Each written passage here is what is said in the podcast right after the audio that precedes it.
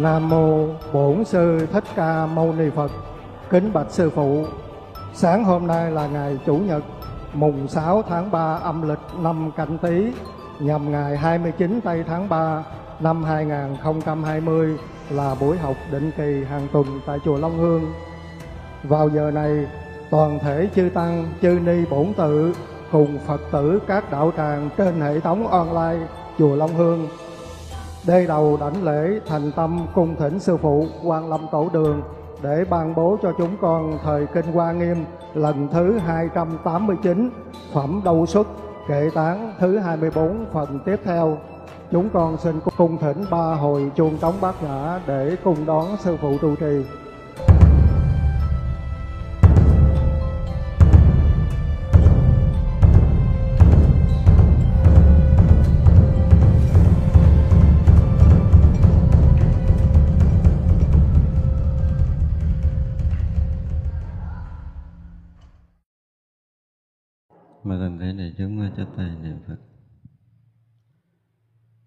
Nam mô bổn sư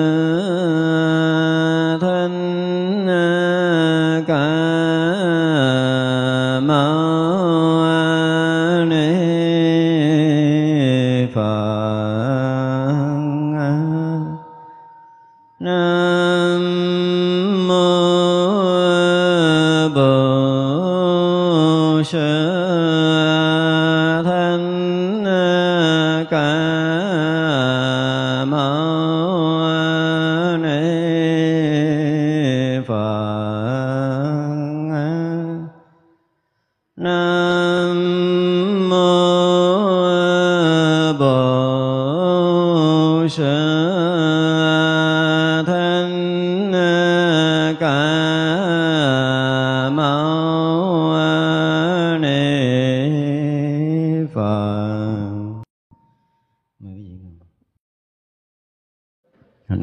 Sư Thích Ca Mâu Ni Phật. Kính thưa à, đại chúng Chúng ta lại có duyên để tiếp tục học bản kinh Hoa Nghiêm. À, Chúng ta đang à, học lỡ vỡ cái phẩm đô sức à, kệ tán thứ 24 Hôm nay chúng ta sẽ học tiếp những phần còn lại. Pháp tràng Bồ Tát thừa thần lực của Đức Phật quan sát khắp mười phương rồi nói kệ rằng, thà nên luôn thọ đủ tất cả khổ thế gian, trọn chẳng xa như lai, chẳng rời đấng tự tại. Nếu có những chúng sanh chưa phát tâm bồ đề, được nghe danh hiệu phật, quyết định thành chánh giác. Nếu có bậc trí tuệ, một niệm phát đạo tâm quyết thành đấng vô thượng, cẩn thận chớ sanh nghi. Như lai đấng tự tại, vô lượng kiếp khó gặp. Nếu sanh một niệm tin, mau chứng đạo vô thượng. Giả sử trong mỗi niệm cúng dường vô lượng phật, chưa biết pháp chân thiệt, chẳng gọi là cúng dường nếu nghe Pháp như vậy, chư Phật từ đây sanh, Dầu bị vô lượng khổ, chẳng bỏ hạnh Bồ Đề. Một lần nghe đại trí, Pháp sở nhập của Phật, Khắp ở trong Pháp giới, thành tam thế đạo sư. Dầu tận vị lai tế, đi khắp các cõi Phật, Chẳng cầu diệu Pháp này, trọn chẳng thành Bồ Đề à, đến một vị bồ tát nữa ca tụng à, về đức phật. Và một câu nói mà chúng ta thấy rất là xúc động là thà luôn thọ khổ thà nên luôn thọ khổ tất cả các khổ thế gian. Nhưng mà trọn không có xa lìa như lai chẳng rời đấng tự tại nếu như bây giờ mà được gần đấng tự tại phải trả một cái giá là đau khổ của khóc thế gian này thì một người như vị bồ tát này cũng sẵn sàng chịu khổ. Nên chúng ta thấy là cái việc mà để được mà gần đức như lai, để được gặp đấng tự tại là một cái gì đó rất là quý giá, không có cái gì có thể so sánh được. Đây là cái tâm của người học đạo khi mà họ à, học và tu tập mà có lợi ích từ vị thầy của mình rồi á thì họ cũng sẵn sàng phát nguyện như vậy. Là chịu muôn ngàn khổ ở thế gian chứ không bao giờ lìa xa vị thầy của mình lìa xa vị thiện tri thức.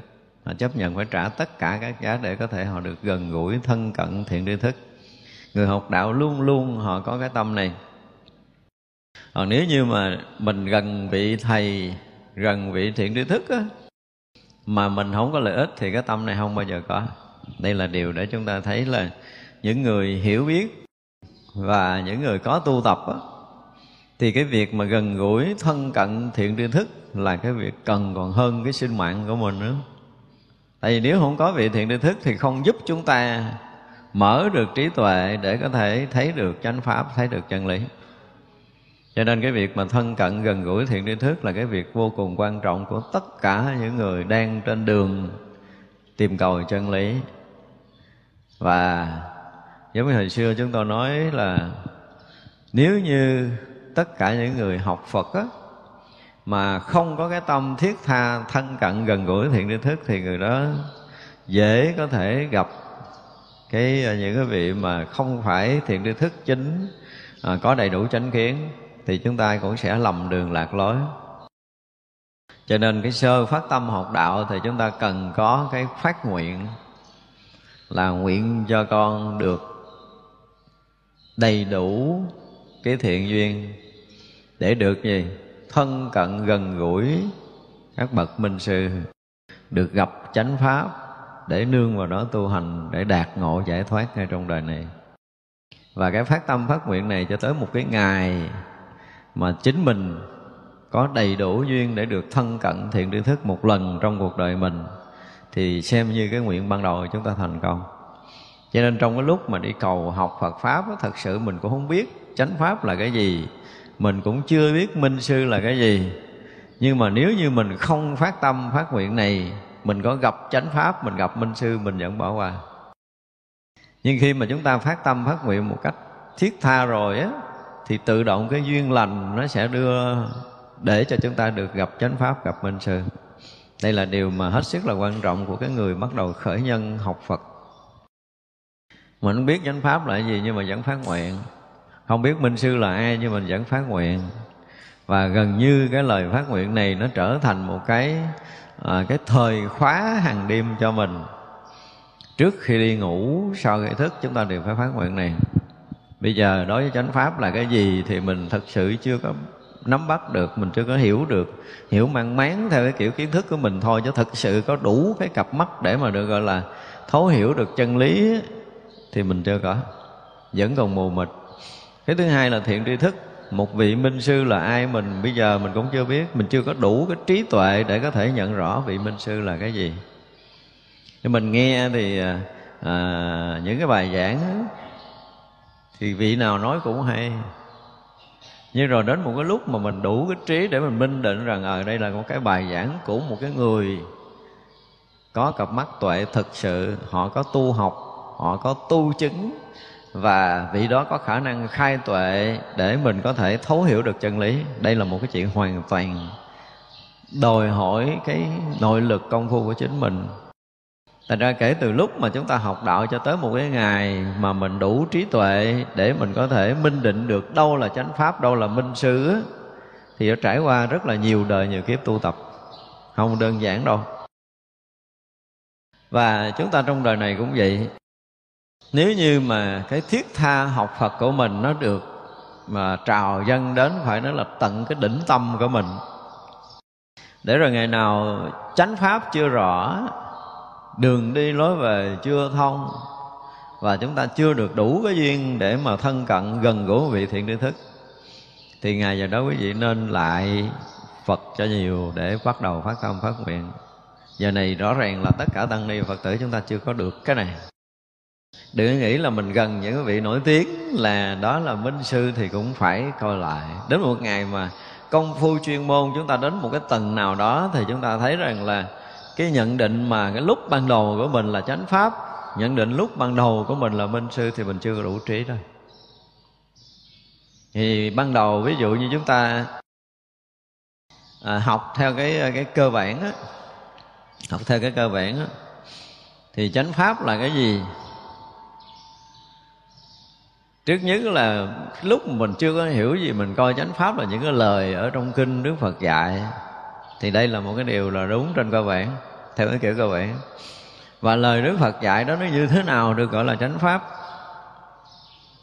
Tức là những cái lời dạy, những cái lời nói nào mà nó trải suốt thời gian và không gian đều đúng, thì cái đó được tạm gọi trên nền tảng cơ bản là chánh pháp. Sau này đến lúc mà chúng ta chuyên sâu, chúng ta sẽ thấy khác, nhưng mà trước mắt là trên nền tảng cơ bản đó chúng ta phải có.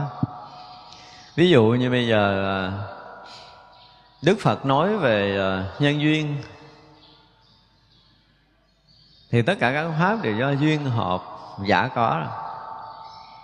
Thì bây giờ ở ở tại cái chỗ mình đang ở và tất cả các nước trên thế giới đang có, thì chúng ta phải dùng cái tâm mình để quán xét coi là tất cả các pháp này có phải là do duyên hợp hay không.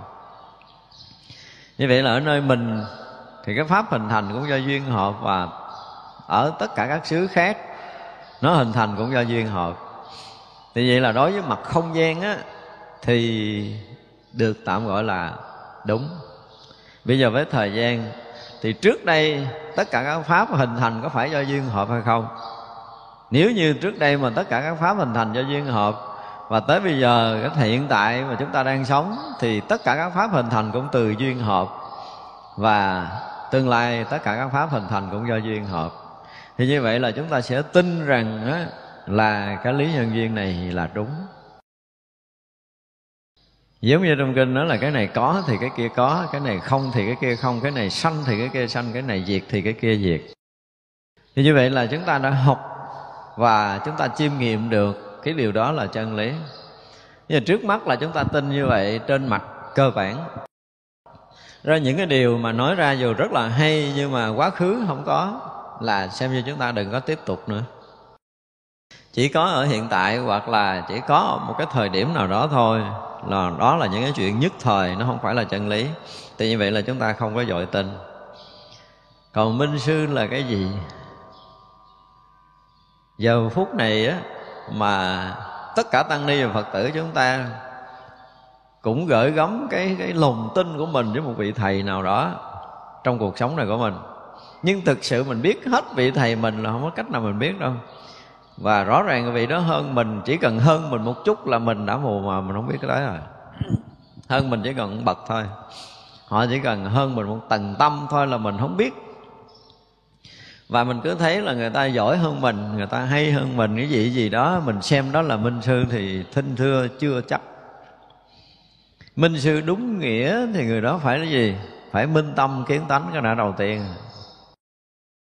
Thì khi mà người ta đã minh tâm kiến tánh rồi người ta đã hoàn toàn giác ngộ không còn bị lầm mê trong sanh tử rồi. Và người đó có đầy đủ phương tiện để có thể phá vỡ được cái lầm mê sanh tử cho mình, thì người đó mới xem là một bậc minh sư. Nhưng mà bây giờ mình đâu có đủ trí để có thể biết một vị minh sư là cái người như thế nào. Không đủ. Họ nói cũng nghe tưởng tượng giống như họ ngộ, nhưng mà không phải. Và chừng nào mình mới phát hiện họ chưa ngộ tới cái ngày mà mình ngộ ra rồi mình mới thấy, ồ, hồi xưa ông nói giống thiệt nhưng mà ông, chỗ này không phải rồi. Chưa tới. Như vậy là mình còn trong học thức. Thì mình rất là khó có thể minh định nổi hai cái điều này. Thì chỉ còn một cái điều là cái tâm nguyện của mình, nó thành khẩn quá, nó tha thiết quá, ngày nào cũng cần cầu, ngày nào cũng lễ lại. Và như vậy thì chư Phật, chư Bồ Tát tác ấy cho chúng ta được học cái gì được gọi là chánh pháp để dần hồi chúng ta hiểu ra. Tác ý cho chúng ta thân cận gần gũi bậc minh sư tới một cái ngày chúng ta đủ trí tuệ rồi á, thì lúc đó mình mới hiểu à đúng là nhân duyên quá lớn để cho chúng ta lâu nay thân cận thiện tri thức và minh sư. Còn không rất là khó. Cho nên cái việc mà gọi là cần cầu việc mà phát nguyện này phải xảy ra nơi tâm của mình trong lúc chúng ta hoàn toàn chưa biết gì và rõ ràng là chúng ta chưa biết cái gì. Nhưng mà trong cái uh, vũ trụ này có cái điều á là các vị giác ngộ như là các vị bồ tát các vị các chư phật á thì không phải là không muốn dạy dỗ mình. Như ở các đoạn trước chúng ta thấy là chúng sanh nào đáng được độ như thế nào thì các vị xuất hiện độ như thế đó liền cho nên cái tâm nguyện của chúng ta mà chưa có xứng với cái cái việc mà gần gũi thiền tri thức và minh sư á, thì chúng ta có ăn chung, chúng ta có sống chung với vị đó, mình vẫn mù mịt, mình coi như là vị đó không bằng mình. Thậm chí là làm bạn mình còn không được nữa. Có khi họ thể hiện những cái hạnh sống mà chúng ta thấy là ở nếu mà căn cứ theo những cái oai nghi, tế hạnh này nọ nơi kia là vị này không được cái gì hết. Và như vậy nó khiến đó là gọi là nghiệp chướng của mình cho nên thấy vậy á, khi gặp được chánh pháp rồi á, thì lại quay đầu bỏ chạy, mặc dù là mình muốn đi tìm chánh pháp và rất là nhiều người ở trong tình trạng này. Vì vậy cái gì phát tâm phát nguyện, để khi mà cái tâm nguyện chúng ta nó đủ lực thì vừa gặp chánh pháp là chúng ta nghe nó có một cái gì rõ ràng là cái cách nói này, cái lời nói này, cái cách dạy này và cái cách tu này nè, nó phù hợp với chánh pháp. Mặc dù mình chưa biết chánh pháp là cái gì khi mà gặp vị minh sư, chúng ta liền có một cái độ cảm, đây đúng là một bậc thầy có thể dẫn mình thoát khỏi sanh tử luân hồi. Và nếu như mà cái duyên nó đến như vậy, thì chúng ta sẵn sàng bỏ mạng để có thể đón nhận chánh pháp và và thân cận vị minh sư đó. Còn không, cái việc học đạo chúng ta nó tới giờ phút này là rất là nhiều người gần vị thiện tri thức, học thì thấy hay nhưng mà buông ra thì họ cũng cảm giác là không có cái gì á mình vẫn còn ngờ ngợ. Thì cái việc ngờ ngợ của mình không phải là sai. Nhưng mà coi chừng đó có phải là chướng duyên hay là trí tuệ của mình. Đôi lúc mình cũng học một thời gian rồi. Mình cũng thiết tha gần gũi vị thầy đó rồi. Và khi mình thân cận mình sống mình à, thấy ra điều này mình thấy ra điều kia tự nhiên cái mình uh, thấy ờ uh, hồi xưa nó khác sao bây giờ nó khác? Và cuối cùng đó là mình không còn đủ cái duyên để thân cận để gần gũi nữa và như vậy đến một cái lúc mà chúng ta học đạo cho tới khi mà mình đủ cái trí tuệ để biết như thế nào là chánh pháp biết như thế nào là minh sư thì thầy mà đó ông đi mất rồi. Lúc đó chỉ biết là đốt nhang để là hướng về lễ lại và sám hối chứ không còn làm gì kịp. Thực sự sám hối thì không phải là vì bị lỗi với vị đó mà chính bản thân mình cái lúc mà mình có cái duyên thân cận gần gũi á, thì mình lại bị chướng nghiệp nổi lên khiến mình phải mất một thời gian rất là dài. Thậm chí có những người gần gũi vị thầy. 5 năm, 10 năm. Nhưng mình vẫn chưa có tuyệt đối tin với vị thiện tri thức nữa. Nó có những cái điều như thế. Và vị thầy mình á Chờ đợi mình mở tâm ra để rót đạo lý vào Nhưng mình vẫn luôn đóng bít Không phải là mình gần ông thầy là mình quyết lòng học đạo đâu Tôi thấy cái chuyện này rất là khó. Rất là nhiều tăng ni Phật tử của mình. Gặp thiện tri thức rồi nhưng mà vì một cái gì đó cá nhân chúng ta cũng mất đi cái cơ hội phải dùng cái từ như vậy tức là chúng ta mất đi cái cơ hội để thâm nhập Phật đạo đối với một vị thiện tri thức. Không phải dễ mỗi lần chúng ta gặp thiện tri thức là chúng ta được học đạo liền đâu. À, mình bôn ba tìm cầu thiết tha ghê gốm lắm. Nhưng mà trong cái đoạn đường đi của mình ấy, mình gặp rất là nhiều thiện tri thức nhưng mà duyên để thân cận gần gũi thì lại không có. Cho nên ở đây ngài phát nguyện phải nói là thà là luôn thọ khổ và tất cả các khổ thế gian, chứ còn không bao giờ xa lìa như lại và không có rời đến tự tại. Thì đây là cái tâm và cái trí tuệ của một cái bậc giác ngộ, họ mới đủ sức nói cái câu này. Người thường không có đủ cái sức này đâu. Quý vị biết nếu mà chúng ta gặp một cái người à, cần cầu học đạo giống như chúng ta nhớ hồi xưa là ngài à, ngài đại huệ á. Ở trung hoa ngài đại huệ đệ tử ngài viên ngộ là phải. Mỗi lần mà đến cầu học đó, thì được vị thầy khai thị hoặc là trình kiến giải được thầy mình à, chấp nhận hoặc không chấp nhận mà cứ trình kiến giải nó bị bác hoài. Thì ngài nói một câu nghe thương lắm ngài nói cái đạo lý của sư phụ á, nó giống như một chảo dầu sôi á. Con giống như con chó đứng trước chảo dầu sôi đó. Thò mỏ vô liếm á, thì không ai dám liếm mà bỏ đi thì thấy nó tiếc. Và cũng chính cái tâm thiết tha đó mà đến mỗi ngày ngày đại huệ ngộ đạo rất là sâu. Sau khi đình cả trong cái kiến giải thì được vị thầy chấp nhận. Như vậy để thấy là mỗi người học đạo đã thấy được đạo lý nơi vị thầy mình rồi mình biết rõ ràng đó là đạo lý là chánh pháp rồi thì không cách nào họ có thể bỏ rời vị thiện tri thức. Ở đây không có nói tới cái chuyện trung thành giống như thế gian. Nó khác một trăm phần trăm với cái chuyện trung thành của người thế gian. Là vì mình cần cái đạo mà vị thầy này có đạo, cho nên mình cần cầu, mình cần thân cận, gần gũi để để học, chứ không phải trung thành. Và ông thầy cũng chẳng có cần mình trung thành nó làm cái gì. Ông thầy cần là anh có đủ cái tâm để có thể đón nhận đạo lý hay không? Và anh có đủ mở cái lòng để có thể nhận lý của, của tôi bất kỳ giờ phút nào hay không? Chỉ nhiêu đó là đủ. Chứ không cần trung thành. Không cần trung thành tại vì thực sự một cái vị thiện tri thức họ không cần họ không cần đông người họ không cần cái người mà theo để trung thành thầy bước bước để tử bước bước không có cần mấy cái chuyện đó mất công lắm. Chỉ cần là người này đủ cái tâm lực đủ trí lực và đủ cái khả năng để có thể thừa đương được việc lớn hay không. Cho nên có nhiều người đệ tử tới ông thầy á. Thì cái câu hỏi là gì? Thưa thầy con có đủ sức thừa đương được việc lớn hay không? Thầy thấy con có đủ sức hay không đó đã ông thầy thấy à, được thì gật đầu gật đầu cho người vô ở chúng. Còn thấy không có làm cái gì? Ở chúng đông nhưng mà không có đủ sức để thừa đương việc lớn. Một vị thầy có cặp mắt họ sẽ thấy ra được từ mình đến là người nào? Phải nói thật như vậy thì như vậy là chúng có khi là cả ngàn, nhưng mà họ chú tâm để đào tạo một người. Tại vì chỉ có người đó mới có thể đủ sức gánh giác được cái phật sự lớn lao. Quý vị biết khi một người mà nhận được đạo lý rồi á, thì họ mới thấy được cái trách nhiệm lớn lao của mình là khắp tất cả chúng sanh muôn loài còn làm mê này, người này phải có trách nhiệm chứ không phải trách nhiệm của đại chúng, không phải trách nhiệm với cái thời cuộc đâu, không có cái chuyện này. Tất cả những cái bậc giác ngộ, khi mà đã giác ngộ rồi thì họ nhìn khắp pháp giới là chúng sanh còn lầm mê. Và còn chúng sanh lầm mê là họ còn phải đi vào trong sanh tử. Người mà đầu tiên thấy đạo là họ phải thấy chuyện này. Còn nếu không thấy chuyện này là bảo đảm người đó không phải thấy đạo. Và người đó không xứng đáng là một bậc thiện tri thức cho nên là trước giờ mình nói là ngay khi ngộ đạo là phát cái tâm từ là đúng là tại vì cái trí của họ đã thấy hết tất cả những lầm mê sanh tử luân hồi của tất cả chúng sanh rồi.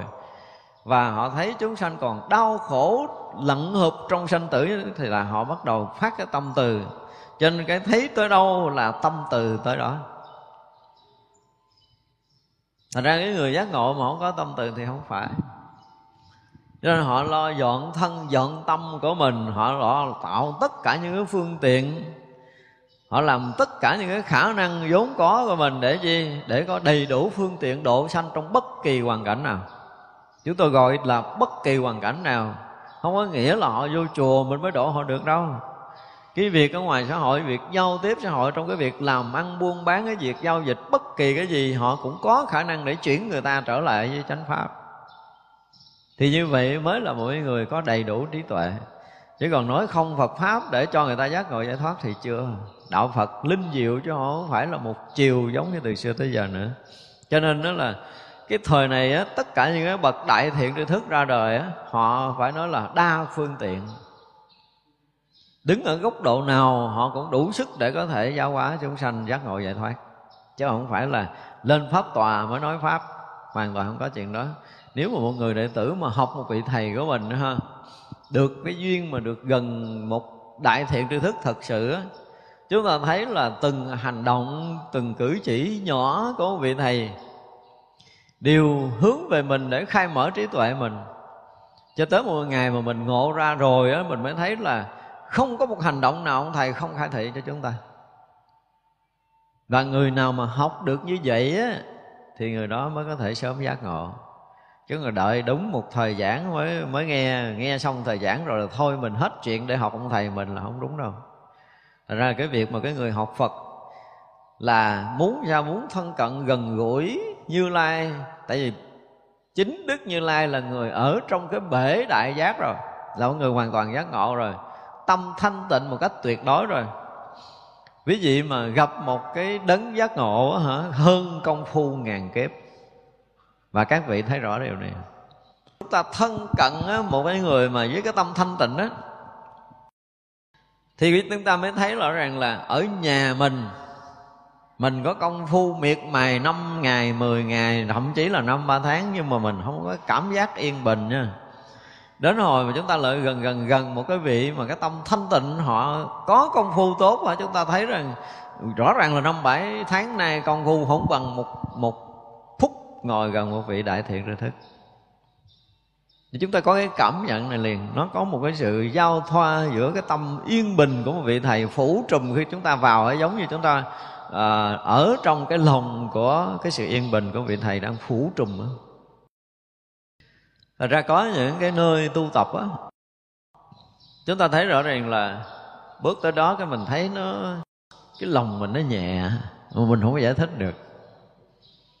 Tự nhiên mình thấy nó yên cái gì mình không giải thích được. Chúng ta gặp những người tu, mình muốn ngồi gần gần, mình muốn nhìn nhìn đứng đâu á, không phải là cũng cũng vẫn là cái gương mặt đó, vẫn là con người đó. Ngày nào mình cũng gặp.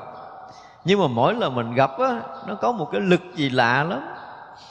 Mình đang khó chịu, mình đang ra rứt, mình đang bất an. Mà đi gần tới, chúng ta cảm giác nó có một cái gì yên yên, gần thân cận chút nữa, chúng ta cảm giác có cái gì yên yên, cái chúng ta tự động nó rơi rụng những cái bất an, những cái bức bách trong lòng. Tự nhiên cái lòng mình nó nhẹ, nó rỗng đi, nó yên đi. Và chúng ta muốn ngồi ở đó để chúng ta tiếp tục nhận cái năng lượng bình yên này. Tất cả về thiện tri thức đều có lực này. Chỉ trừ cái tâm chúng ta bị che chướng nhiều quá, chúng ta không thấy thôi. Chứ còn nếu như mà chúng ta thả lỏng cái tâm hồn của mình tí là chỉ cần có những cái chùa người ta tu, chúng ta chỉ cần bước vô cổng thôi là chúng ta đã cảm nhận được cái lực thanh tịnh từ cái ngôi chùa của một cái bậc giác ngộ. Cái đó nó rõ lắm. Chúng ta ra cổng, bước ra cổng và ở trong cổng chúng ta thấy khác. Khác một trăm phần trăm. Chứ không phải bình thường. Đó là cái chuyện mà về tâm linh. Nếu như chúng ta có tu tập, chúng ta sẽ nhận ra được. Cho nên cái việc mà à, để mà thân cận gần gũi thiện tri thức là một cái đại nhân duyên cho mình. Chứ không phải dễ cho nên nhiều khi mình phải nói tới cái câu là có thiện căn rồi có phước đức có nhân duyên. Không có đầy đủ thiện căn đầy đủ phước đức đầy đủ nhân duyên thì chúng ta không thể thân cận gần gũi một vị thiện tri thức. Cho nên là thà chấp nhận chịu khổ.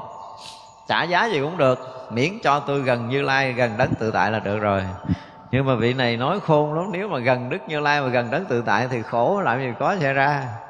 Gần là tự động yên bình không bao giờ có khổ. Nếu có những cái chúng sanh mà chưa phát tâm bồ đề mà nghe danh hiệu phật á, thì quyết định thành chánh giác. Đây là mình sướng rồi đó.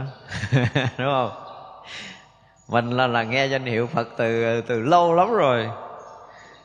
À, thậm chí là mình cũng niệm danh hiệu phật thì như vậy là theo câu nói này thì quyết định thành chánh giác.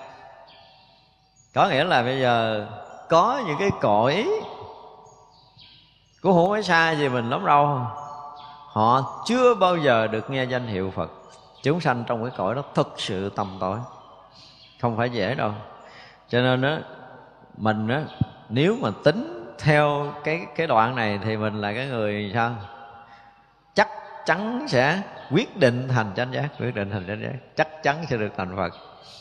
Tại vì không phải mình nghe bình thường nữa mình còn niệm rồi mình còn à, nhớ rồi mình còn nghĩ mình còn thương mình còn quý mình còn lễ lại phật rồi mình còn làm đệ tử phật mình quy y phật rồi mình à, xuất gia làm đệ tử phật nữa thì quá nhiều quá nhiều cái nhân duyên lớn cho bản thân mình rồi. Cho nên cái việc mà thành chánh giác là chuyện quyết định nay mai chứ không có thể nào xa rời đâu. À, cho nên là chúng ta được một cái gì à, gọi là yên tâm yên tâm là cái chuyện mà thành phật của mình là chắc chắn sẽ xảy ra. Tại vì không phải mình nghe danh hiệu phật bình thường nữa mà mình còn ờ, còn học phật rồi còn tu theo những lời chỉ dạy của đức phật nữa thì cái chuyện thành chánh giác là không bao giờ mà mất với chính mình rồi. Ở đây là mình đủ tự tin. Nếu mà qua câu nói này là mình đủ tự tin hơn nếu có bậc trí tuệ, một niệm phát đạo tâm, quyết thành đấng vô thượng, cẩn thận chớ sanh nghi. Dụng từ cẩn thận, chớ sanh nghi, mình nghe nó có cái gì á. Quyết định không còn nghi, chứ không dừng tận cẩn thận, chớ sanh nghi. Tại vì á, cái người đã có trí tuệ rồi, và khi mà phát đạo tâm, mà phát đạo tâm thành vô thượng, chánh đẳng, chánh giác, bây giờ hỏi nếu mà đem hết những người học phật ra nha mà chúng ta hỏi là họ có quyết định để thành chánh đẳng, chánh giác chưa? Thì gần như chưa có ai dám trả lời. Không có mấy người. Tại vì ở đây ngài nói rõ ràng là nếu có bậc trí tuệ, cái người mà quyết tâm thành phật là những người đó có trí tuệ lớn chứ không có nhỏ. Bây giờ mà hỏi mình tu để làm cái gì? Nếu như mình mà không hề suy nghĩ câu nào mà nói là tu để thành phật, không có lý do khác thì cái này kiếm được mấy người? Không có mấy người đâu. Và khi mà họ đủ cái thấy biết về đạo lý, họ thấy cái quả vị vô thượng chánh đẳng chánh giác mới là chỗ đến của chính mình và họ phát tâm họ tu tập. Thì cái chuyện mà quyết định không còn nghi, chứ không phải là cẩn thận chớ sanh nghi, đây gọi là quyết định không còn nghi ngờ gì một ngày mà mình không còn nghi cái quả vị vô thượng chánh đẳng chánh giác với chính mình thì người đó đã phá được cái gì? Cái mê mờ tâm tối trong sanh tử nhiều kiếp rồi. Cho nên đời này mình mới quyết định là không còn nghi ngờ cái quả vị vô thượng chánh đẳng chánh giác của chính mình nữa. Và mình chắc chắn là mình đi theo đúng con đường này là trước sau mình cũng thành phật. Chứ mình không bao giờ rời cái cái hướng đi này và không bao giờ quả vị phật mà mình không đạt được. Này là cái gọi là cái quyết định thì lúc này là lúc được gọi là gì? Đủ lòng tin đó. Tới đây mới được gọi là đủ lòng tin. Nếu ai mà đủ lòng tin như thế này, thì người đó quyết định sẽ thành chánh giác. Vừa phát tâm là đủ cái quyết định để có thể thành chánh giác.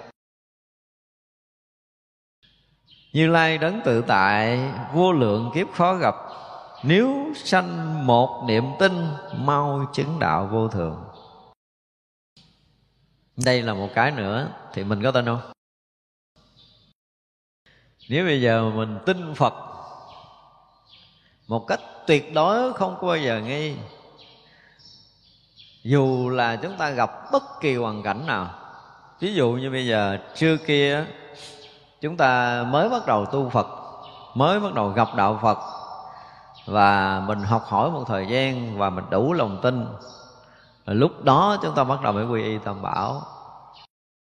Sau một thời gian quy y tam bảo rồi chúng ta gặp những cái chướng duyên chúng tôi nhớ có một lần tôi kể ở trong đại chúng rồi cách đây khoảng uh, từ năm 2013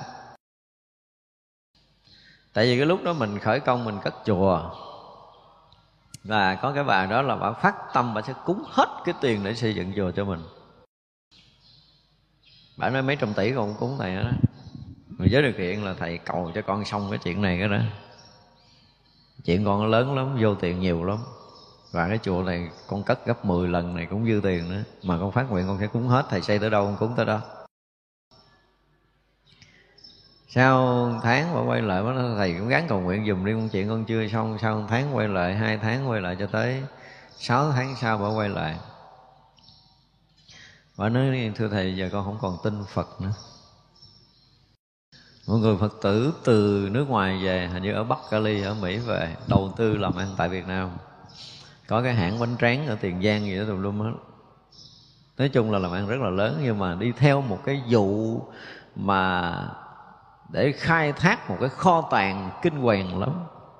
Ta làm ăn đó làm ăn đi mà nghĩ tới cái kho tàng mà là, phải nói là hàng tỷ tấn vàng sao á chuyện đó là cái chuyện dựng lên của người ta gạt mà bà bán hết đất, hết đai, hết nhà, hết cửa để đầu tư. Tức là là tiền về gần tới rồi giờ là phải cần bao nhiêu tiền để vô để mà có thể rút tiền giải ngân từ ngân hàng ra.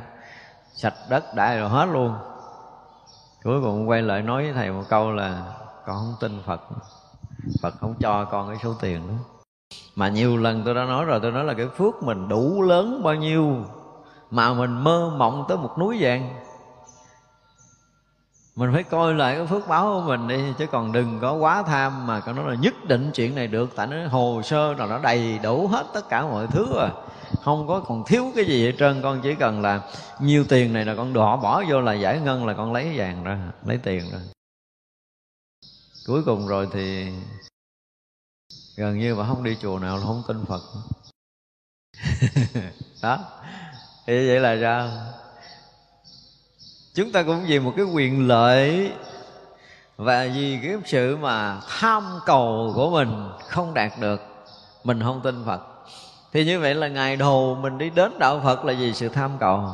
Có lẽ là lúc đó là mang đang thịnh thời, vô cầu chỗ nào cũng trúng bánh hết rồi tin. Rồi bây giờ tới hồi cái chuyện lớn quá, Mình nghĩ là mấy năm nay mình cầu được Cho nên tiếp tục cầu, Mà chuyện này cầu không được, Cái mất lòng tin với Phật luôn, Mà nghĩ theo Phật luôn. Bỏ chùa hết, Nghe nói là không có tới chùa nào nữa hết Và như vậy thì thấy được cái việc học Phật của mình. Nếu mà chúng ta xin cái một niệm tin Phật, Thì mau chứng đạo Bồ Đề. Nhưng mà chúng ta tin cái gì, đây mới là chuyện đáng bàn tin cái gì? Tin đức phật là người có quyền năng, đúng không? Có thể ban phước giáng họa cho mình cho nên mình xin cái gì đức phật cho mình cái đó thì mình tin, còn xin không cho là không tin. Cái kiểu đó như vậy. Thực sự không phải khi mà cái ngày đầu khi mà chúng ta gặp phật á, chúng ta học cho tới một cái ngày chúng ta tin được đức phật là một bậc đại giác ngộ. Là người toàn năng, toàn trí, toàn đức. Về trí tuệ đức phật thì gần như là không ai có thể so sánh được chỉ có phật với phật mới có thể biết về trí tuệ với nhau thôi, vì đại bồ tát không thể biết nổi. Cho nên, nếu như mà gặp phật, chúng ta đủ lòng tin này, là một người đại trí tuệ, với tất cả những cái chân lý của vũ trụ này, đức phật là người thấu suốt. Và người có đủ khả năng để làm thầy tam giới trong đó có mình. Và nếu như mình được nương tựa, được học hỏi cái vị này thì trước sau mình cũng có thể chứng thành cái quả vị vô thượng chánh đẳng chánh giác như vị này thì mới được gọi là đủ lòng tin. Còn mình tin Phật cái kiểu gì á thì coi chừng. À, một đấng thần linh có thể ban phước giáng họa cho mình gì gì đó thì coi chừng là chúng ta đã tin sai. Và tin sai thì không thể thành vô thượng chánh đẳng chánh giác được. Ngay từ đầu chúng ta phải tin được đức phật là một đấng vô thượng chánh đẳng chánh giác là người đã giác ngộ và có khả năng giảng dạy cũng như là dẫn dắt tất cả chúng sanh trong tam giới này đạt được đạo quả vô thượng trên đẳng chánh giác. Thì đó là cái lòng tin phật. Và tin như vậy á, thì ngược lại mình cũng tin là sao? Trước khi thành phật là cái gì? Vị này cũng là một chúng sanh. Một chúng sanh đã được giác ngộ và tu hành để thành phật thì mình là một chúng sanh đang gặp một bậc giác ngộ thì phước mình nó lớn à. Chứ không có nhỏ, đúng không? Như vậy là một chúng sanh đã được thành phật thì mình cũng là một chúng sanh, mình cũng sao? Cũng sẽ được thành phật như vị này. Đó mới được gọi là có niềm tin. Và niềm tin này mới thành vô thượng chánh đẳng chánh giác được. Chứ nếu như bây giờ mình tu, mình hỏi tu mà có dám tin mình thành phật không, thì mấy ai trả lời là tin liền. Không có mấy người trả lời là mình có thể tin là mình thành phật vì vậy là niềm tin chưa đủ. Cho nên các vị tổ sư trung hoa cũng có nhất là ngài long tế. Ngài nói rằng, ta dạy các ngươi để cho các người đủ cái lòng tin, đủ cái lòng tin. Khi mà mình đủ lòng tin rồi á, thì không có việc gì mà mình làm không được còn nếu như mình chưa có đủ lòng tin đó, thì không có việc gì mình làm xong cả. Thật ra sở dĩ chúng ta bị thất bại trong cuộc đời này Là do chúng ta không có lòng tin. Lòng tin nó trở thành một cái lực rất là lớn. Lúc đầu thì đương nhiên nó là tin Nhưng mà rồi đó là mình sẽ thấy Mình sẽ biết về cái việc đó. Ví dụ như bây giờ mình tin vị thầy mình là cái người giác ngộ lúc đầu là mình tin thôi nhưng khi mình học hỏi, mình gần gũi, mình thân cận thì mình thấy rõ ràng là về trí tuệ, về tài đức của vị này thể hiện một con người thực sự đã giác ngộ. Dần dần chúng ta cho thấy được điều này. Cũng như bây giờ lúc đầu mình tin Phật là một đấng vô thượng chánh đẳng chánh giác đi, cho tới chúng ta bắt đầu theo tu, thì chúng ta chứng được một cái số quả ở trong đạo Phật. Và càng chứng quả thì chúng ta càng thấy được Đức Phật là là quá vĩ đại. Chúng ta tu, chúng ta có được những cái khả năng để chuyển biến được mình ở trong tâm thức, hoặc là chúng ta đã chứng được một số cảnh giới của chư thánh, thì thường là những người càng chứng thánh thì càng thấy Đức Phật càng vĩ đại. Còn bây giờ có rất là nhiều người tu thấy đức phật cũng thường lắm. Thậm chí có những cái tông phái vẫn nhìn đức phật giống như là một người mà thông thái thôi dùng cái từ là thông thái thôi, tức là thông minh rồi học nhiều chứ không phải là người tu chứng không phải là người vượt ngoài tam giới với họ, còn còn không tin nữa. Có những cái cái người mà xuất gia vẫn thấy đức phật ở cái đó. Thì như vậy là người đó không bao giờ có cái chuyện mà chứng thành quả vô thượng chánh đẳng chánh giác được. Trừ trường hợp là đời này, đời sau họ tu bắt đầu họ khai tuệ để họ thấy rằng đức phật là một người thực tu thực chứng cái quả vô thượng chánh đẳng chánh giác là đã vượt qua ngoài tam giới này một cách thực thụ. Vì nếu như chúng ta có tu á,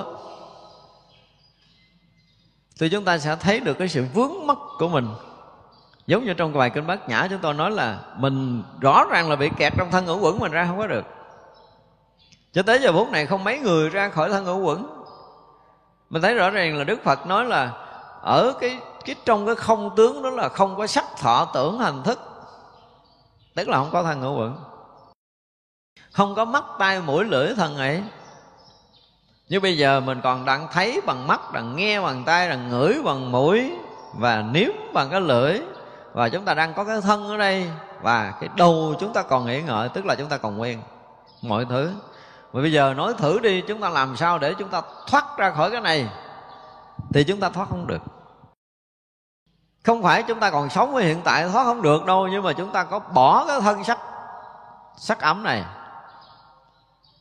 Thì chỉ là chúng ta không có dùng xài cái thân tứ đại thô thôi. Chúng ta vẫn chưa thoát khỏi cái thứ đại tế ở một hình sắc khác. Và thọ tưởng hành thức vẫn còn nguyên, chúng ta vẫn đau khổ, chúng ta vẫn phiền muộn, không bao giờ chúng ta có thể thoát ra được. Nếu chúng ta chưa có một lần ngủ quẩn hay không? Như vậy là khi một người học đạo chúng ta phải thấy được cái chỗ vướng kẹt này của mình. Dù là chúng ta không mang thân tứ đại tức là lúc mà chúng ta chết giống như đời này chúng ta thấy mấy người chết đó, họ chết thì họ chỉ chết cái sắc thân tứ đại thôi. Bao nhiêu cái buồn thương giận ghét hiện có nơi tâm của mình mình vẫn không thoát ra được.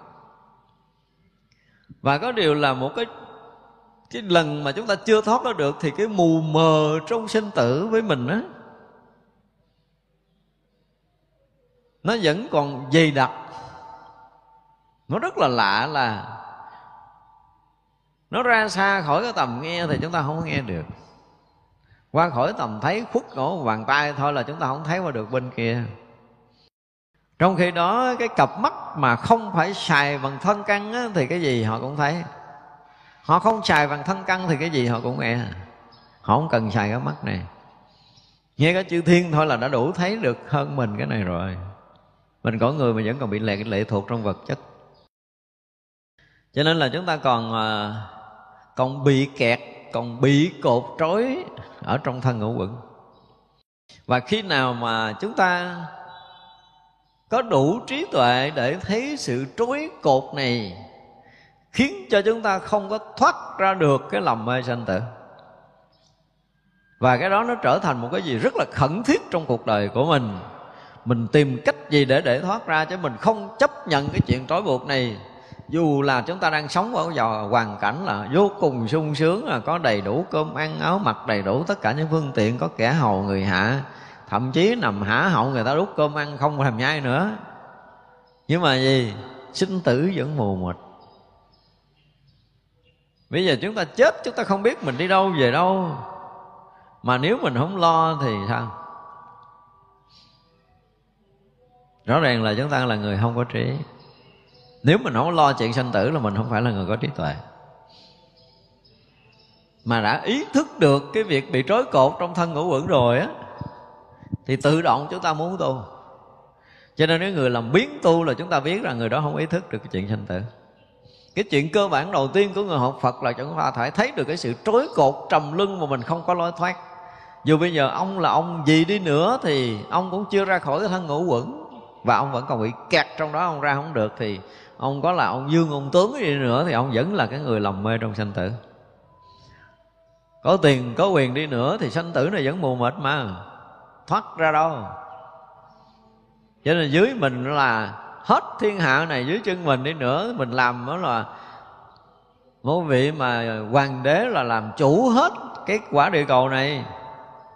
Nhưng mà thân ngũ quẩn mình cũng không ra được thì mình vẫn là cái người mù mịt tiếp nối thôi chứ mình không có được cái gì. Cho nên nếu người tu mà thấy được cái sự vướng kẹt này và chúng ta tìm đủ mọi cách để chúng ta thoát ra thì đó là cái người có niềm tin và có, có ý chí cũng như là gọi là có trí tuệ. Thì chúng ta tin rằng khi mà chứng thành cái đạo quả vô thượng trên đẳng danh giác tức là cái người đã vượt thoát cái thân ngũ quẩn vượt thoát tam giới này chúng ta phải có cái tin này cái đã và bắt đầu chúng ta xây dựng cái niềm tin một cách vững chắc với con đường đạt đến đạo quả vô thượng chánh đẳng chánh giác không còn nghi ngờ và quyết lòng đi cho tới nơi tới chỗ. Thì vậy là xem như chúng ta đã có ý thức trong việc sinh tử luân hồi. Chứ còn nhiều người tu chỗ này vẫn chưa ý thức. Mà không ý thức này thì mình còn thậm chí mình còn không biết mình tu để làm cái gì. Những cái lý luận mà nói là không có vượt khỏi không có vượt khỏi cái ngũ quẩn á, mà được về cái cõi lành á hoặc là được chứng cái quả cái gì đó, thì chúng ta phải coi lại. Từ hệ thống kinh nguyên thủy cho tới đại thừa phật giáo. Chúng ta thấy rằng là từ kinh nguyên thủy cũng phải phá cái thân kén là bước đầu tiên để nhập đạo. Thế Đại Thừa Phật giáo nhất là Thiền Tông phải phá cái sắc thân ngũ quẩn này Thì mới có thể phá thọ tưởng hành thức Mới có thể chứng được cái quả vô thượng chánh đẳng chánh giác. Không thể khác nhau ở cái cái cửa ban đầu để nhập đạo. Đây là điều mà chúng ta phải biết. Cho nên chúng ta còn bị lệ thuộc trong cái thân sắc quẩn này Chúng ta chưa ra được. Và bây giờ hỏi lại coi bây giờ mình muốn bỏ thân này mình bỏ làm sao? Nếu mình không lệ thuộc, mình muốn bỏ giờ nào mình bỏ, đúng không? Và mình muốn xài nó giờ nào mình xài, nhưng mà rõ ràng là chúng ta không làm được điều này. Bây giờ thậm chí là cái cái ngày mà mất cái thân này, chúng ta còn đầy sợ hãi và hối tiếc chứ chúng ta chưa thấy được cái sự thật của cái thân này là cái gì nữa. Chưa hiểu thấu cái thân này là cái gì. Và chúng ta chưa có cái khả năng để thoát ra khỏi cái thân này, thì dù chúng ta có được cái gì đi nữa, thì chúng ta cũng vẫn được trong cái trầm lưng trong cõi cột chúng ta phải thấy được điều này. Hiện tại chúng ta có được cái gì đi nữa, thì cái mà chúng ta đang có vẫn là cái trong lầm mê chứ không phải là cái của một người giác ngộ. Mà người nào ý thức được như vậy một chút thì xem như là người có một một chút trí tuệ. Và nếu như không có cái này thì cái việc học đạo và tu tập của mình đó nó còn mù khơi lắm. Phải dùng cái từ là mù khơi. Giống như bây giờ mà chúng ta ra giữa biển khơi mà chúng ta không có la bàn, thì chúng ta không biết định hướng mình sẽ đi đâu về đâu. Rồi ở giữa biển khơi mà gió dập sóng ba đào nổi lên. Vì chúng ta muốn tìm một cái nơi để gọi là tránh sóng là không có cách. Chấp nhận bị nhận chìm thôi. Chúng ta bây giờ cũng đang là cái người đang ở cái giữa cái biển sinh tử mênh mông này. Những cái cơn sóng của trần gian này nó sẽ dập chúng ta chìm. Và chúng ta tiếp tục chìm trong cái biển sinh tử. Tiếp nối cho chúng ta chưa có ra được không có lý do gì để mình có thể ra được và mình không có cách để ra. Nhưng mà bây giờ ngồi hỏi lại nội lòng của mình đi. Cái ý niệm muốn thoát cái sinh tử này mình có được bao nhiêu rồi? Mỗi người tự xét lại coi, mình có được bao nhiêu rồi? Một ngày 24 tiếng chúng ta để cái việc này ra làm hàng đầu được mấy phút? Tự nghiệm lại đi. Để thấy là cái ý thức sinh tử chúng ta chưa có đủ lớn để trở thành một cái sự thao thức ngày đêm để vượt thoát. Tất cả những người học Phật cho tới giờ phút này nghiệm lại đi, cái chuyện gì quan trọng nhất trong đời này của mình? Tự xét lại cái mình đang quan trọng chuyện gì. Thành ra là tới cái lúc mà chúng ta đang ngồi thiền chuyện quan trọng cũng không phải là chuyện nhập định, chuyện quan trọng cũng không phải là cái chuyện vượt thoát sinh tử. Nó là cái chuyện gì á? Cho nên chúng ta không bao giờ vào định được. Chúng ta không bao giờ phát tuệ được sau công phu. Chứ còn cái chuyện nó trở, chuyện sanh tử trở thành quan trọng với mình rồi á thì gần như là canh cánh cả ngày lẫn đêm, không có một cái phút giây nào chúng ta có thể buông rời cái tâm mà vượt thoát sinh tử này. Nếu được nung nấu càng ngày càng lớn, càng ngày càng quyết liệt, để nó lộ ra trên cái gương mặt của mình á, một cái người thao thức tâm linh nó lộ tướng ra rất rõ ràng. Không có giấu được. Tại ra các vị thiện tri thức họ nhìn cặp mắt mình không biết, Và họ sẽ có cách để giúp mình còn những người mà sáng nắng rồi chiều mưa trưa lạnh lạnh thì đó là cả như thua rồi. Đúng không? Thấy uh, bữa nay nghe đồn đồn có người ta tu uh, tốt người ta được cái này được cái kia cái mình cũng thấy mình uh, thích lên thích lên được bữa cái mình cũng gán theo người đó mình tu mình thấy cũng không được gì. Hai ngày thứ hai cái mình chán rồi. Thì ba ngày bốn ngày là mình chán rồi. Mình nghe đồn đâu đó có người tu với mình bắt đầu cũng phấn khích lên được một chút rồi cái đầu cũng chán rõ ràng là trí tuệ về ý thức sinh tử chúng ta chưa có. Cho nên là tự mình phải ngồi nghiệm lại. Bữa sao mình có cái thân này mang rõ ràng là mấy chục năm mà. Bây giờ mình muốn buông nó xuống, mình buông nổi. Phải nói là có nhiều người đang bệnh rất là nặng. Và nếu mà họ bỏ được cái thân là họ sẽ nhẹ nhàng Và họ cũng quyết lòng họ bỏ nhiều lần lắm thì bỏ đâu có được đâu. Họ không bỏ được. Họ vẫn còn bị vướng kẹt trong cái thân này. Nội cái thân sắc quẩn thôi Cũng đã là quá phiền muộn với mình trong cuộc đời này rồi. Bây giờ nghe tới cái chuyện mà mình chuẩn bị chết hay gì là mình, sao? Không bình tĩnh. Phải nói rõ ràng là chúng ta không bình tĩnh. Cái chuyện chết chóc xảy ra tùm lum rồi bắt đầu mình trong tâm mình bắt đầu run sợ, đúng không? Mình đâu có bình tĩnh. Nhưng mà khi một người đã hiểu về sinh tử rồi á thì cái chuyện mà bỏ thân với họ là cái chuyện nhỏ lắm. Chuyện quá nhỏ đi. Tại vì họ xả bỏ cái quyển thân để họ nhập trong cái cái chân thân, cái pháp thân. Thật ra họ không có sợ. Còn cái người mà chưa hiểu được cái gì thì rõ ràng rất là sợ. Cũng như hôm trước chúng tôi nói là đời này mà chúng ta tu tập á, nếu ta nghiệm lại cái phước của mình mình chưa có làm được cái gì á, phước mình chưa đủ lớn, trí tuệ thì rõ ràng là mình chưa được khai thông rồi. Nhưng mà ít lắm á, từng ngày tu của mình mình thấy rõ ràng là mình sống như vậy nè. Mình vừa giữ giới thanh tịnh, mình vừa ăn chay, mình vừa tỏ tiền mình vừa lễ phật mình vừa tôn kính phật, mình vừa yêu tất cả chúng sanh, muôn loài, tất cả những cái đó là trong tâm mình lúc nào cũng có. Mình cũng còn thù hằn, quán ghét ai.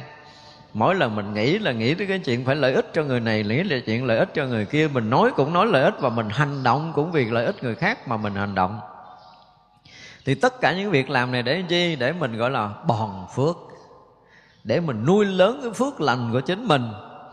Cho tới một ngày thì cái quả nó trổ nơi tâm mình trước là mình thấy rõ ràng là cả đời của mình, nếu mình làm tất cả những cái việc mà càng lúc cái phước chúng ta càng lớn.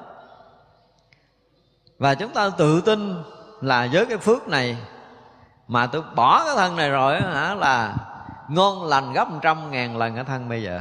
Chứ không phải gấp một, gấp hai lần mà phải cả trăm cả ngàn lần. Thì từ hồi mình biết cho tới bây giờ là không có ngày nào mà chúng ta không có tạo phước cho chính bản thân mình không có ngày nào không làm lợi ích. Mình làm tới 1 triệu, mình xài có một à. Thật ra là cái phước chúng ta càng lúc càng lớn. Thì vậy là bỏ thân này mình có sợ không? Không. Ở hai cái một là người có trí tuệ giác ngộ thì bỏ thân này không sợ, biết cái thân này của hoại không sợ. Thứ hai là phải có được cái phước lớn để chúng ta không sợ. Nếu mà chúng ta không có phước, không có trí thì xem như chúng ta không có vốn liếng để đi đến đời sau tốt hơn đây là một sự thật. Cho nên chúng ta đầy sợ hãi. Chứ còn có gì phải sợ khi bỏ thân này? Đây không phải chúng ta liều mạng, nhưng mà do chúng ta đã thấy được cái tương lai của mình như thế nào. Giống như bây giờ mình phải bỏ cái cái quê hương xứ sở mình đi một cái nơi khác để mình làm ăn. Thì thứ nhất là mình có kiến thức ở trong cuộc sống rồi mình có nghề để mình có thể sống. Thứ hai là gì? Mình có vốn. Hai cái này phải có thì mình đi xa mình không sợ, đúng không? Bây giờ là bỏ thân này xem như một chuyến đi xa thì mình có kiến thức, có dấu không? Không có. Không có thì phải lo đi. Mình không lo mà cái chuyến đi xa là ai cũng phải đi. Đừng có đợi cái lúc mà nó không còn lực, không còn sức, đứng không nổi, ngồi không nổi, lại phật không được, thì lúc đó muốn ờ, nó cũng xin sám hối phật cho con khỏe lại để con lại. Bây giờ khỏe không chịu lại đâu đó hồi mà nằm liệt giường rồi đó, sao mà không đỡ tôi dậy lại phật giùm? Đúng không? Và rất là nhiều người rất trong tình huống này. Muộn rồi. Tới cái gọi là đụng lao phong rớt xuống rồi là muộn rồi. Thành ra là trong lúc mà chúng ta còn đầy đủ cái trí lực, đầy đủ sức khỏe thì chúng ta phải làm sao để ý thức được cái việc sinh tử này? Chúng ta còn đang bị vướng kẹt trong thân ngũ quẩn này. Chúng ta phải quyết lòng tìm đủ mọi cách để chúng ta thoát ra. Nếu bây giờ mà nơi tâm chúng ta không đó có được việc này thì đúng là quá muộn rồi. Bây giờ đã quá muộn rồi. Cả nhân loại chúng ta đang học một cái bài học kinh khủng về sanh tử hiện tại rồi. Nhưng mà không biết mấy người thức tỉnh rồi thứ nhất là, hôm nay tôi cũng coi, tôi ngồi tôi nghiệm nghiệm, tôi nhìn coi tăng ni cái việc tu tập của cái quý phật tử mình, cái việc tu tập như thế nào mà chúng tôi thấy là gần như cũng chưa có mấy người giật mình là tại vì ở trong chùa không thấy cái cảnh kia. Không có hiểu cái cảnh chết chóc ở bên ngoài.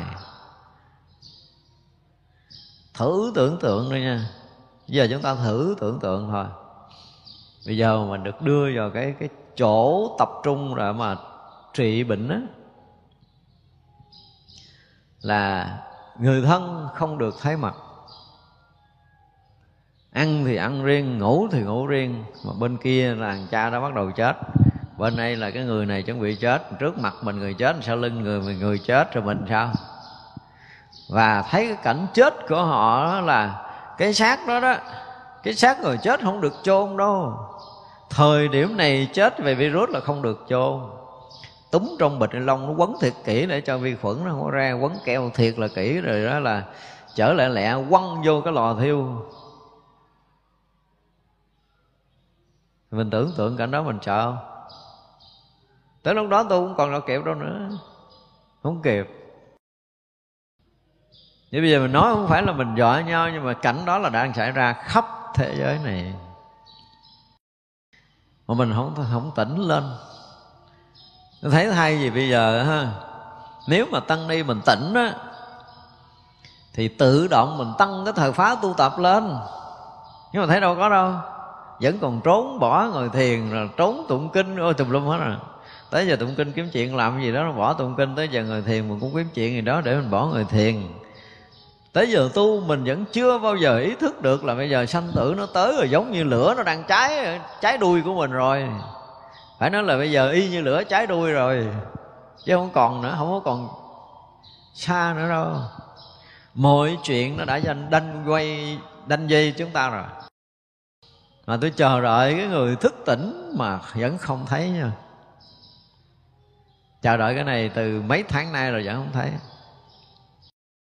Đương nhiên là chết thì ai cũng chết. Nhưng mà trước khi chết mình như thế nào, đó là vấn đề được đặt ra chứ đừng bao giờ chết trong mù mịt. Vì chuyến này mà chết trong mù mịt thì rất khó có cơ hội để chúng ta được trở lại học đạo đó. Đây là điều mà chúng ta phải biết. Cho nên, gần như là chuyến tàu cối nếu như đời này mà chúng ta không giác ngộ, đời này mà cái phước chúng ta nó không lớn hơn, thì coi chừng à, sau khi mà chúng ta bỏ thân mạng trong cái kỳ này rồi á thì phật tổ muốn kiếm chúng ta cũng độ hơi bị khó đó. Không phải đơn giản đâu. Thành ra là cái việc mà ý thức sanh tử là phải xảy ra nơi tâm chúng ta từ giờ phút này. Rõ ràng là mình bị vướng kẹt rồi. Bây giờ có bỏ cái thân này đi nữa thì chúng ta cũng vướng trở lại cái thân ngũ quẩn kế tiếp chứ chúng ta không có cách nào từ chối để không nhận thân ngũ quẩn. Chưa ai có khả năng này vì sao? Vì trong cuộc sống hiện tại nếu chúng ta chưa có một lần thoát ly sinh tử được chưa có một lần thoát ra thân ngũ quẩn được thì chúng ta bị vướng mãi mãi. Và bị vướng rồi á, thì cũng nếu như bây giờ mà mình phước mình sẽ kém hơn đời này thì không thể được thành người đời sau. Và không thành người đời sau thì đi đâu về đâu thì mình vẫn còn không biết. Nội cái chuyện mà mình không biết ngủ trong một đêm thôi nha bây giờ mình nhìn lại coi mình ngủ trong một đêm nè. Là chúng ta đi vào giấc ngủ thì đưa vào cái gì? Đi vào sự tâm tối đúng không? Đi vào sự mù mịt. Chuyện gì xảy ra mình hoàn toàn không biết. Có ai ngủ tỉnh để làm chủ được chưa? Có những cái đêm chúng ta gặp những cái cơn ác mộng, chúng ta sợ hãi cho cả một đêm tới sáng mới giật mình thức dậy với đầy những cái chuyện ghê gớm nhất. Mình thức dậy rồi óc ác mình nó còn nổi, mình còn rợn người, mình còn sợ hãi. Thì cái đêm đen sanh tử không tỷ lần cái chuyện này là đêm đen sanh tử nó nó còn hải hùng hơn có một tỷ lần cái chuyện sanh tử này. Còn cái chuyện mê trong đêm ngủ. Mê có một đêm thôi là chúng ta đã thấy là kinh hoàng rồi. Nhưng mà cái mê mờ trong sanh tử nó sẽ kéo dài dài với mình, không biết là bao nhiêu. lâu bao lâu nữa mình mới thoát ra chuyện này? Có ai mà vừa ngủ thức dậy, thấy chưa? Thấy cái chuyện mà mù mịt trong cái đêm qua của mình, tự động mình ngồi mình tỉnh lại nói, ủa?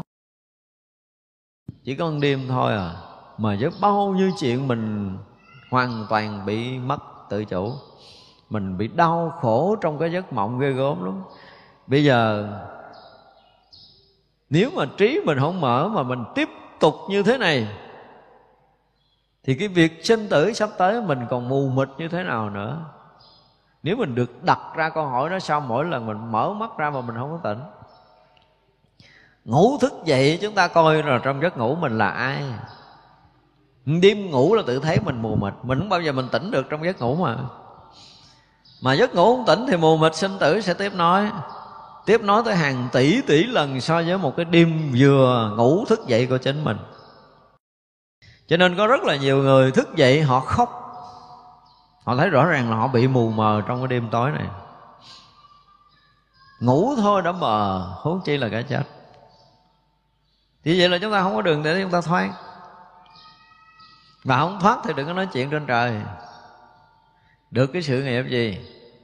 Quyền lực chăng? Thế lực chăng? Quyền lực thế lực vậy anh ngủ anh tỉnh không? Mà nếu ngủ không tỉnh thì sinh tử anh vẫn còn mù mịt. Cho nên khi người ta nhìn một người khác, người ta khô nhìn trên cái sự nghiệp của họ, mà không có phải nhìn trên sự nghiệp vật chất này, mà họ nhìn người đó trong cái sự nghiệp trí tuệ. Người này cái phước báo ở chừng nào, người này trí tuệ ra làm sao, thì đó mới là sự nghiệp thật và nếu như họ là người phước báo lớn, là người trí tuệ, tỏ thông hết mọi điều của sanh tử này rồi, thì đó là người mà chúng ta có thể nương tựa để tu học. Và việc họ làm, chúng ta có thể tập làm theo. Còn không là chịu. Sinh tử vẫn mù mịt tiếp nói. Ở đây ngài nói tiếp là giả sử trong mỗi niệm cúng dường vô lượng phật, nhưng mà chưa biết pháp chân thật thì sao? Chẳng gọi đó là cúng dường. Chúng ta tin, chúng ta kính ngưỡng, tam bảo cho ta cúng dường thì đó là một cái điều tốt, chứ không phải là xấu nhưng mà đây là cái nhìn của một bậc giác ngộ nó khác đi. Anh được cái cúng dường đức phật thì được phước báo. Nhưng mà khi mà thấy được pháp chân thật mới có trí tuệ.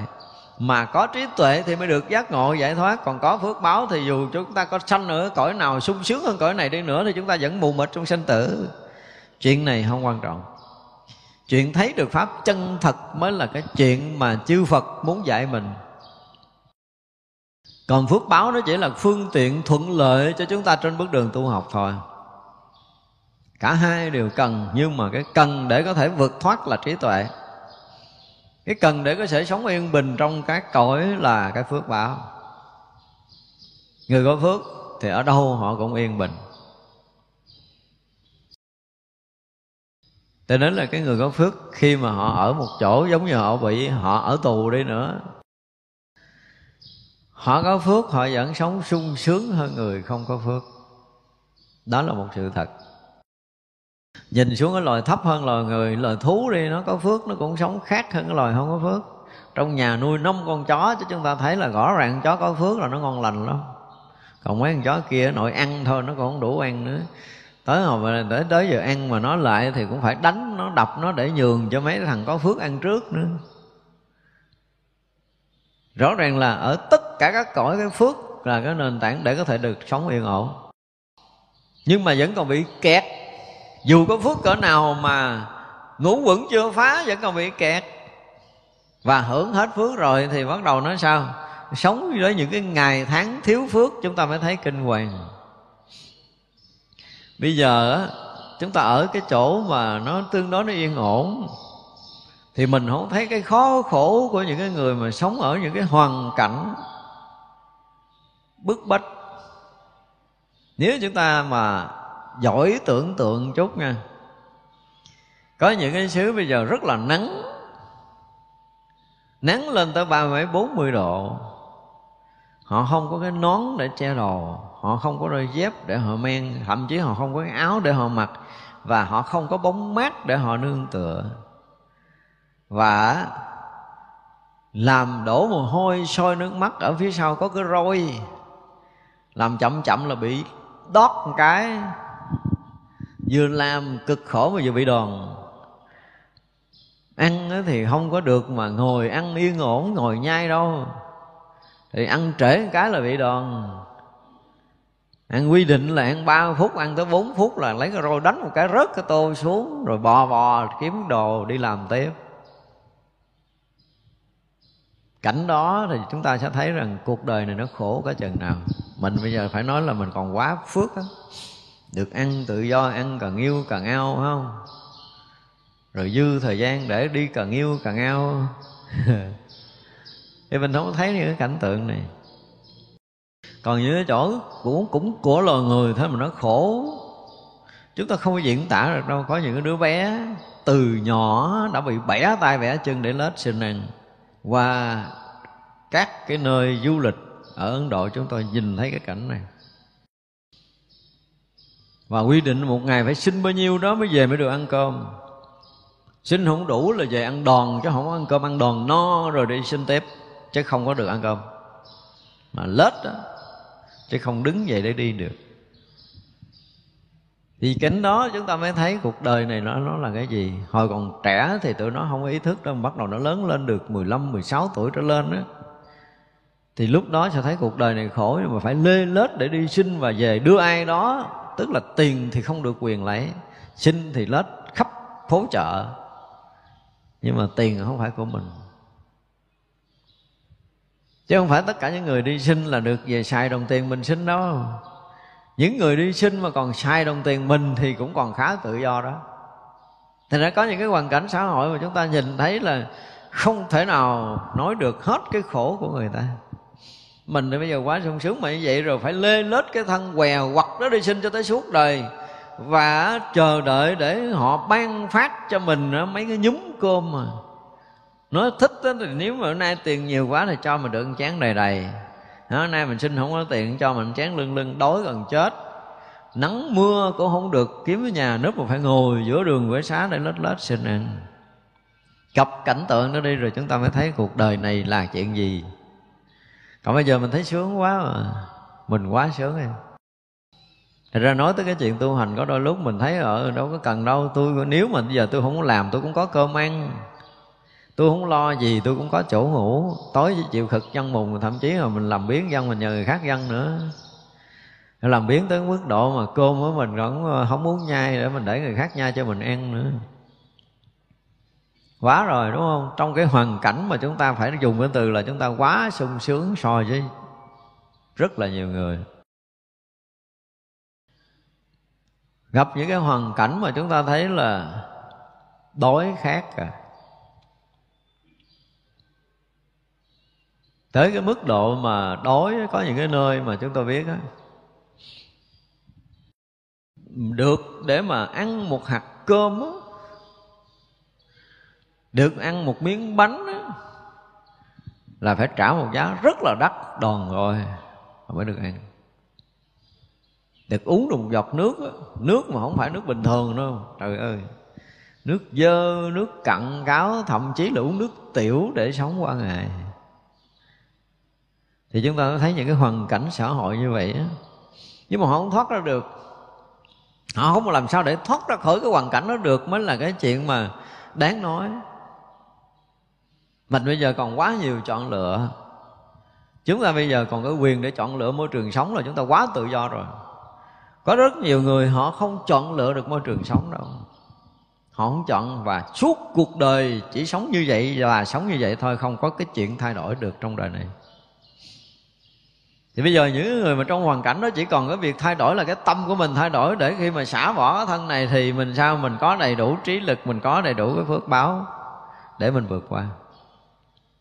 Trong những hoàn cảnh đó ai dạy được mình cái chuyện này? Ví dụ như mà ở trong một hoàn cảnh nghèo thì ai dạy mình? Rất là khó có cái duyên để được gặp chánh pháp cho nên ở nãy nãy nói là không có, có những cái cõi mà không phải cõi đâu, trong cõi người của mình thôi, còn chưa nghe được danh hiệu phật. Chúng tôi nhớ một cái mỗi chuyện của cái ngày à, hình như ngày phú lô na. Có một lần nó gặp một bà cụ nghèo. Bà bà cầm một miếng sành bể, chứ không phải là nguyên một cái bát nữa. Thì ngày phú lô na tiếp cận với bà bà sợ lắm tại vì bà thuộc ở ấn độ phân chia giai cấp bà thuộc về cái cái cái dân mà gọi là hạ tiện thì không thể gần cái người à, bà la môn. Cha môn bà la môn là một bậc khác hoàn toàn trong xã hội. Họ không được gần gũi cách năm thước luôn mà xa họ thấy họ sợ lắm họ núp họ né. Nhưng mà ngài cứ đi tới. Bà nói ngài đừng đi tới con sợ lắm con sẽ sợ bị cái này kia. Nhưng mà ngài nó vẫn tiếp tục ngày phú na tiếp tục đi tới thì tới xong ngày à, tại vì bà ở bên bờ sông, đang chuẩn bị múc nước để uống bằng một miếng sành bể của mình. Ngày phú lô na tới chìa cái bát ra. Bà sợ bà đâu dám đổ vô, tại vì cái bát của một người hạ tiện mà đổ vô cái bát người bà la môn là không được, người giai cấp cao là bị bị đòn. Ngài nói bà cứ à, đổ vô bát thôi đi. Vì tôi đang xin bà mà nói nhiều lần quá, cuối cùng bà đổ miếng nước vào bát ngài phú lô na ngài phú lô na uống nước trong cái bát đó. Xong rồi mới ngồi hỏi chuyện với bà là, bà đang làm tôi tới cho một cái gia đình của một vị điền chủ. Cũng tương đối giàu có. Nghèo đến cái độ mà mà người chủ không có cho cái bát nguyên để ăn. Cứ bể riết rồi phải ăn miếng sành như vậy. Thì ngày phú lô na hỏi bà có muốn bán cái nghèo của bà không? Bà già trợn mắt lên nói ủa đó giờ tôi chưa từng nghe à nha. Ngài hỏi một câu rồi nghe nó lạ. Cái, cái gì bán được chứ cái nghèo sao bán? Ngài nói à, tôi có cách cho bà. Nếu bà tin tôi vào làm thì bà sẽ bán cái nghèo được. Thì ngài dạy là bây giờ là bà phải quỳ gối lên để tôi quy y tâm bảo cho bà trước. Ngài làm lễ quy y cho bà. Và bắt đầu ngài dạy tiếp là bây giờ mỗi tối á, thì bà ngồi, đừng có nằm ngủ liền về là dù là cái manh chiếu rách cũng được, cái cái manh bố rách cũng được, bà và hướng về à, một cái nơi nào đó xem như đó là đức phật để bà lễ lại. Và bà ngồi niệm phật cho dạy bà cái cách để bà ngồi thiền. Thì bà quyết lòng ngài phú lô na nói bà làm được như vậy là bà thoát nghèo. Thì bà tin sư phụ bắt đầu bà làm bà làm cho tới mỗi ngày bà mất đi. Mất đi thì ờ, được sanh về cõi trời. Một đoạn ngắn tu của một bà cụ già được sanh về cõi trời. Và khi được làm thiên tử rồi á, thì tự nhiên cái ờ, cũng muốn biết đời trước mình là ai. Thành ra mới nhìn lại thì mới thấy quá khứ mình là ông bà lão như vậy. Và cái ông chủ này thì người làm chết thì lôi đầu quăng vô rừng chứ còn không chôn đàng hoàng. Vị trời đã nghi trong cái đêm đó xuống. Xuống để uh, giống như dùng cái lực của mình để làm sáng rực cái rừng. Và nhờ một số người chôn cất. Và họ kể lại cái chuyện đó cho dân trong làng nghe. Để cái bà già đó nhờ gặp ngày phú long na như vậy để mà có thể tu tập trong giai đoạn ngắn được sanh về cõi trời. Vì vậy là mọi người à, vừa nghe kể hết mỗi chuyện đó thì ngài lại trở về cõi trời trở lại. Thật ra là việc của một bà cụ mà vừa nghèo và làm lụng cực khổ vất vả, ban đêm khi mà chủ ngủ rồi thì mới lén lén tu vậy đó mà trong thời gian ngắn ta được sanh về cõi trời. Còn mình giờ có chắc đời sau mình lên cõi trời không? Mình quá dư thời gian nè. Chắc không? Ai chắc đưa tay lên thôi ai chắc mình lên cõi trời? Không có đủ cái cái trí lực đó không có đủ cái tâm lực tu tập. Chứ nếu mà mọi người mà tu á mà mình à, như nãy mình ý thức được việc sanh tử và mình quyết lòng mình tu á thì quý vị cho thấy mình chuyển biến từng ngày từng ngày rõ lắm và cho tới những cái ngày tháng mà mình thấy rằng mình đã bước ra khỏi cái kiếp người này nha. Chúng ta phải thấy rõ là mình ra khỏi kiếp người. Và rõ ràng là chúng ta ở một cái tầng khác, không phải còn ở tầng người nữa. Và lúc đó hỏi là tôi sinh về đâu là tôi bảo đó, tôi nói chắc là tôi không bao giờ tôi bị sinh về cõi người này nữa. Tôi ở một cái tầng khác ngon hơn rõ ràng. Tức là có tâm lực, có trí lực, có công phu và người ta sẽ thấy rõ điều này mà người tu tới cuối đời mà không thấy rõ điều này thì coi như xong một đời mù mịt của mình rồi. Và tiếp nối được phải sao được trôi lăn trong sanh tử mù mịt nữa? Chứ chúng ta đâu bao giờ biết được chuyện gì đâu. Bây giờ này còn nhiều người toan tính nữa. Nghe nói mấy người tu rồi chuẩn bị sao thì là cái gì đó? À, tu tu làm làm chứ không phải chuẩn bị chứa tiền để mốt lỡ có gì có tiền xài chứ sao nó ngu dữ vậy không biết. Phải nói cái chuyện là làm sao mà cái phước mình lớn để mình đi đâu, mình cũng có cơm để mình ăn. Lo đó đi, không lo lo chuyện tào lao. Đúng không? Nếu mà thực sự là người có trí tuệ thì ta phải nói rằng gắn làm sao để có phước. Tôi đi cái cõi nào bây giờ cứ dùng cái phước này để tôi sống bình yên. Nếu mình nhìn thấy như nãy mình nói mấy con thú đi, nó, nếu nếu nó là thú mà nó có phước thì nó vẫn được nuôi nấng một cách rất là kỹ lưỡng thành ra đi tất cả các loài, các cõi thì phước mới là cái mà chúng ta cần. Còn muốn vượt thoát sanh tử thì trí là cái mà chúng ta cần. Hai cái này phải trở thành một định hướng sự nghiệp của mình kể từ bây giờ.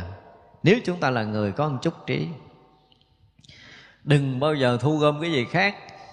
Đừng bao giờ quân tập cái gì ngoài cái chuyện quân tập phước đức và trí huệ dùng hai cái này cần lắm cho cái việc sanh tử của chúng ta kể từ đây mãi về sau. Bây giờ muốn đời sau hơn đời này thì cũng phải có phước. Mà muốn có được vậy là phải tu tập. Tu tập thì mỗi ngày cái trí chúng ta phải mở mở ra, mỗi ngày cái phước chúng ta mở lớn là chúng ta phải gần như là cân đo, đong đếm được. Chứ không phải nói là tôi làm mà có phước hay không tôi không biết. Tới giờ phút này là tôi nghĩ ai cũng biết chuyện này tại vì từ sáng sớm tới chiều tối mình làm cái gì cho mình và cho thiên hạ ở đây? Nếu tất cả mọi cái cho bản thân mình thì xem như mình tiêu phước. Mà mình làm cái gì có lợi cho người khác, cho lợi cho tập thể chứ lợi cho tha nhân thì xem như là sanh phước. Hai cái rõ ràng lắm. Vị kỷ hoặc là vị tha để nó trả lời là phước tăng hay là phước giảm. Trong cái việc ăn ở của mình mình nghiệm lại đi nguyên ngày hôm nay mình làm cái gì? Mình ăn bữa cơm này bây giờ mình nghiệm là bao nhiêu công sức của bao nhiêu người. Mà mình thọ dụng cái chén cơm này. Và thọ dụng chén cơm này là mình làm đủ chưa? Sáng giờ mình làm đủ nhiêu à? Bao nhiêu việc để có thể mà chén cơm này mình trả hết cái nợ của trần gian còn nếu không đủ thì nợ. Nợ không phải một người đâu. Một chén cơm mình không thể nợ một người. Chén cơm là nợ đủ thứ của tam giới này. Từ nông dân cho tới kỹ sư, rồi cho tới người nấu bếp, cho tới người lo lắng cho mình, cho tới long thiên hộ pháp. Nhiều lắm. Nhiều, rất là nhiều. Mà nhiều khi á đợi chỉ là lên quả đường để mình ăn cơm, để mình tụng kinh, để mình hồi hướng, mình trả một phần nào đó, nhưng mà cũng làm biến nữa. Làm biến ăn cơm rồi là lo sách gói chạy, ai tụng kinh hồi hướng kể ai. Còn không thì lén lén, không thèm lên quả đường, cứ ăn núp núp ở dưới bếp, ăn, lấy về ăn ở chỗ riêng, núp núp rồi ăn. Mình không hiểu là cái trí tuệ của cái người tu làm sao ba chuyện này nó mất không có. Thọ ơn của một người khác, thọ một có là trả mười ngàn mới đủ, chứ thọ một trả một ngàn chưa đủ đâu. Mà bây giờ chúng ta ăn một chén cơm là phải làm ra cho được mười ngàn chén cơm mới đủ trả nợ trần gian này. Còn không không đủ. Đây là một cái sự thật trong nhân quả. Và nếu như mà mỗi ngày mỗi nợ, mỗi ngày mỗi nợ, mỗi ngày mỗi nợ thì sao? Cõi này mình không cách nào mình ra được hết á. Mà nợ nhiều quá thì nó chìm sâu. Nợ ít thì ở lưng lửng, mà không có nợ thì được bay lên. Đây là nguyên lý rõ ràng. Đó là coi coi mình là đang sống ở trần gian này mình dây hay là mình đang cho đúng không? Bây giờ mà chúng ta tưởng tượng mấy cái người mà đó từng vay tiền ngân hàng, họ hiểu chuyện này lắm. Vay tiền làm ăn đó mà đủ tiền để trả thì trả lãi thôi mà là làm ăn khá hơn vốn nữa thì có tiền vừa trả trả lãi mà vừa trả vốn. Mà có vừa trả lãi vừa trả vốn thì nó lần lần nó mới hết nợ. Đúng không? Còn trả lãi xong là suốt đời cũng mang nợ ngân hàng. Mà làm không đủ tiền trả lãi nữa thì ngọc đầu luôn. Đó, xã hội nó cũng đã là vậy thì cái người tu cũng vậy thôi à. Mỗi ngày ăn nhiêu cơm, mặc áo thì ở làm sao? Ăn mặc ở mình là là làm sao? Có bao giờ suy nghĩ lại không? Bữa nay đi làm bị phân công của mình trốn đi núp núp ở đâu đó tới giờ cơm cái mình có mặt mình. Xong rồi là biến mất. Tu không thèm tu, không có làm cái gì hết. Thì ngày hôm nay là bị sao? Bị lúng lầy. Chắc chắn là lúng lầy chứ không thể nói chuyện khác được. Mà người tu sĩ mà không ý thức được chuyện này thì trời cũng không cứu mình được đâu. Ai cứu mình? Chuyện này là rất là khó cho nên là cái việc mà tu tập từ cái việc cúng dường tam bảo cho tới mà thấy được cái cái pháp chân thiệt giống như ở đây nói để thấy được cái ý nghĩa của cái việc cúng dường chân thật của nhà Phật á. Là không phải cúng dường vật chất. Có cúng dường vật chất thì được, chứ không phải không, nhưng mà nó chỉ là một bề tăng trưởng phước báo. Và phước báo tăng trưởng rồi thì chúng ta sẽ được hưởng lạ cái là phước báo khi mà nó trổ rồi, nó mình không hưởng cũng không được nữa. Được sanh ra cái nhà tỷ phú rồi thì cứ ăn chơi thôi à. Đúng không? Lúc đó lúc hưởng phước. Chúng ta để ý mấy cái ông công tử rồi đâu có biết lo làm gì hơn ngoài cái chuyện ăn hưởng. Và càng ăn hưởng nhiều chừng nào thì càng mau sụp đổ chừng đó, hết phước báo rồi thì chuyện sẽ xảy ra có khi phước lớn quá đời này họ hưởng cho tới chết luôn, họ không thấy chuyện gì xảy ra hết á. Nhưng mà bỏ cái thân mạng này thì đi đâu, về đâu thì chưa ai biết à. Vậy đó đừng có nghĩ là những người mà sống đầy đủ vật chất là những người đó là có phước báo lớn. Không phải đâu. Đương nhiên là nó trổ quả của phước báo của nhiều kiếp, nhưng mà sau kiếp này rồi thì không biết chuyện gì xảy ra. Không có dẫn chơi được cho nên là chúng ta có cái gì đi nữa trong cuộc đời này như mình hồi nãy mình nói là phải đầu tư phước báo và trí huệ để trở thành một cái vốn liếng cho bản thân mình đi tiếp trong sanh tử này. Nếu muốn đi tiếp trong sanh tử là một cách bình yên thì phước phải lớn hơn bây giờ. Nếu muốn thăng tiến cái đời kiếp sanh tử thì chắc chắn là chúng ta được thăng tiến trong cái phước của mình. Và kèm theo cái trí tuệ của mình. Còn ngon nữa thì chúng ta phải thiền định để chúng ta vượt qua tại vì sinh tử này không có bằng thiền định thì không có cửa để chúng ta thoát. Đây là những cái điều mà chúng ta phải biết. Cho nên ở đây ngài nói là ờ, nó có cúng dường muôn vạn kiếp đi nữa thì giờ là cũng sanh, thậm chí là được sanh lên cõi trời. Cúng vô lượng phật thì nhiều kiếp được sanh cõi trời lắm rồi nha. Và trong lúc cúng dường, nếu như bây giờ chúng ta lỡ có cái duyên, có cái nhân duyên để mình phải làm phước, thì trong lúc cúng dường thì chúng ta phải làm cái gì? Qua câu nói này thì chúng ta phải làm cái gì? Phải hồi hướng về đạo quả vô thượng chánh đẳng chánh giác chứ đừng cúng dường coi coi nữa. Từ trước giờ chúng ta cúng dường chúng ta cầu phước báo thì bây giờ là chuyện đó đủ là cúng dường là tự động có phước không cần cầu. Cho nên đó, mỗi lần chúng ta làm lợi ích cho ai đó là tự động nó sanh cái phước cho mình không cần cầu. Thì phước nó vẫn sanh. Có vấn đề là cái hướng đến đạo quả vô thượng chánh đẳng chánh giác là từ xưa giờ chúng ta chưa từng cho nên bây giờ chỉ cần một cái niệm mình lợi ích chúng sanh thôi, một việc làm rất nhỏ lợi ích chúng sanh thôi, thì chúng ta cũng phải hướng về đạo quả vô thượng chánh đẳng chánh giác. Đặng chi? Đặng, nếu như cái phước chúng ta trổ, chúng ta sinh vào một cõi nào đó, và cõi đó vừa hưởng phước, đương nhiên là sẽ có được cái gì? Có chư bồ tát và chư phật tới đó để dạy dỗ chúng ta để tu hành tiếp tục vì chúng ta đang hướng về đạo quả vô thượng chánh đẳng chánh giác, cho nên là sẽ vừa sanh được cái chỗ phước báo, mà vừa sanh được cái chỗ có trí tuệ. Có những cõi trời hưởng xong trở xuống, có những cõi trời vừa hưởng phước mà vừa được chư Phật, chư Bồ Tát tới, giống như cõi trời đâu sức ở đây. Được thỉnh Đức Phật tới để mà học đạo. Nhưng mà các cõi khác, khi Đức Phật xuất hiện cõi trời đâu sức thì các cõi trời khác vẫn không được gặp Phật. Không phải đơn giản là có những cõi trời là không được gặp Phật lên đó hưởng phước. Cho nên bây giờ, ha, nếu mà chúng ta có điều kiện để chúng ta có thể làm phước, thì dù một việc phước rất nhỏ, chúng ta cũng hồi hướng về đạo quả cho thượng cho nặng sanh giác và cho mình đủ cái nhân duyên lành để mình khai mở trí tuệ, để mình thấu hiểu chân lý, mình được thân cận gần gũi các bậc minh sư để mình được đạt ngộ giải thoát, được vượt thoát sinh tử luân hồi này, hoặc là được chứng đạo quả vô thượng cho đẳng chánh giác cho cục kẹo người ta mình cũng hồi hướng như vậy nữa. À, dẫn bà già qua lộ mình cũng được hồi hướng vậy. Mình lộng miếng rác ở trong chùa mình cũng được hồi hướng như vậy. Hồi không phải là mình tham nhưng mà chuyện làm phước tự động có phước khỏi cần suy nghĩ. Quên đi cái chuyện mà cầu phước. Khi chúng ta làm việc lợi ích cho ai thì bỏ qua cái chuyện cầu phước đi. Mà phải hướng tâm tới đạo quả vô thượng chánh đẳng chánh giác. Đó mới là cái chuyện mà mình gọi là cái người hiểu biết làm phước chứ xưa giờ là, tôi thấy có những người mà vô chùa cúng chùa, đúng không? Cúng chùa ghi một cái câu thiệt ờ, ghi một cái tờ giấy thiệt là dài. Tôi cũng gán tôi đọc từ trên, dưới là cầu cho con trai con được này, con gái con được này, con làm ăn được này. Này có mà. Nó là nguyên một cái tờ giấy là con được, gia đình con được, dòng họ con được, cái gì gì gì gì đó cho một cái sớ táo hơn rồi đó chứ chưa bao giờ ai nói là con cúng dường cho thầy để hồi hướng về đạo quả vô thượng chánh đẳng chánh giác. Nói ngọt ngào câu vậy thôi, đừng nói nhiều. Chúng ta chỉ cần câu là đủ rồi đó. Và chỉ cần vậy thôi. Thì phước tự động nó tăng, mình làm phước là nó tăng rồi. Thứ hai nữa, khi mà mình cầu đạo quả vô thượng chánh đẳng chánh giác thì cái tuệ chúng ta nó cũng mở ra.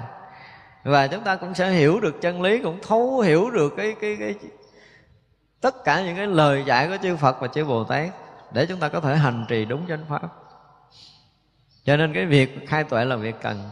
Từ cái việc tụng kinh cho tới cái việc tọa thiền cho tới cái việc làm phước của mình trong đời này kể từ bây giờ. Tại vì mình à, nãy mình nói là bây giờ mình đầu tư phước đức và trí huệ. Thì làm cái gì có lợi ích là mình sẽ làm không từ nan. Mình phải chấp nhận mình hy sinh cái riêng tư của mình để làm lợi ích cho người khác một cách thực thụ mới được thực sự bây giờ nếu mà tăng ni ở trong chùa cái hy sinh cái, cái cái giờ nghỉ ngơi của mình để mình làm cho đại chúng mình không có đánh đổi chết đâu. Như nãy mình kể những cái hoàn cảnh xã hội đó, họ phải cài. Chứ họ không phải có lý do là họ phát tâm phát nguyện để mà hy sinh đâu. Họ bị đài. Hãy dùng cái từ đúng đắn là họ bị đài.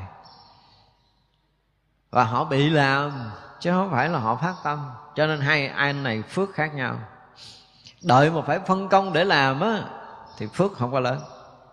Nhưng mà mình thấy cái chuyện lợi ích mình tự giác mình làm là chuyện khác à. Phước nó sẽ khác đi. Tại phân công làm, mình gắng mình làm tròn trách nhiệm, nhưng mà khi mình phát tâm mình làm thì mình làm vì lợi ích cho người khác, cho cộng đồng. Hai cái này khác nhau lê lắm. Thậm chí cả cái ví dụ như bây giờ cái việc mà mình à, mình nấu cơm đây nha.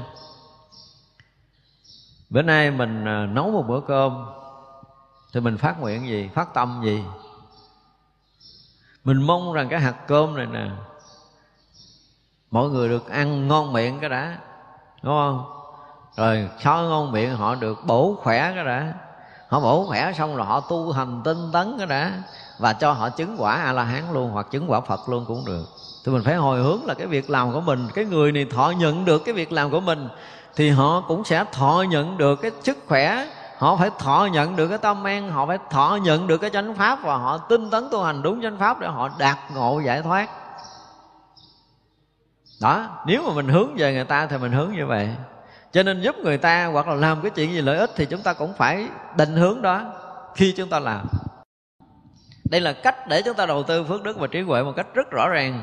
Mình không còn dại dột đi ra đường để mà cuốc đất trồng rau ở ngoài, cày sâu cuốc bẩm ở ngoài cái chuyện đó là cái chuyện của người khác, còn mình đang ở trong chùa thì mình làm cái chuyện khác.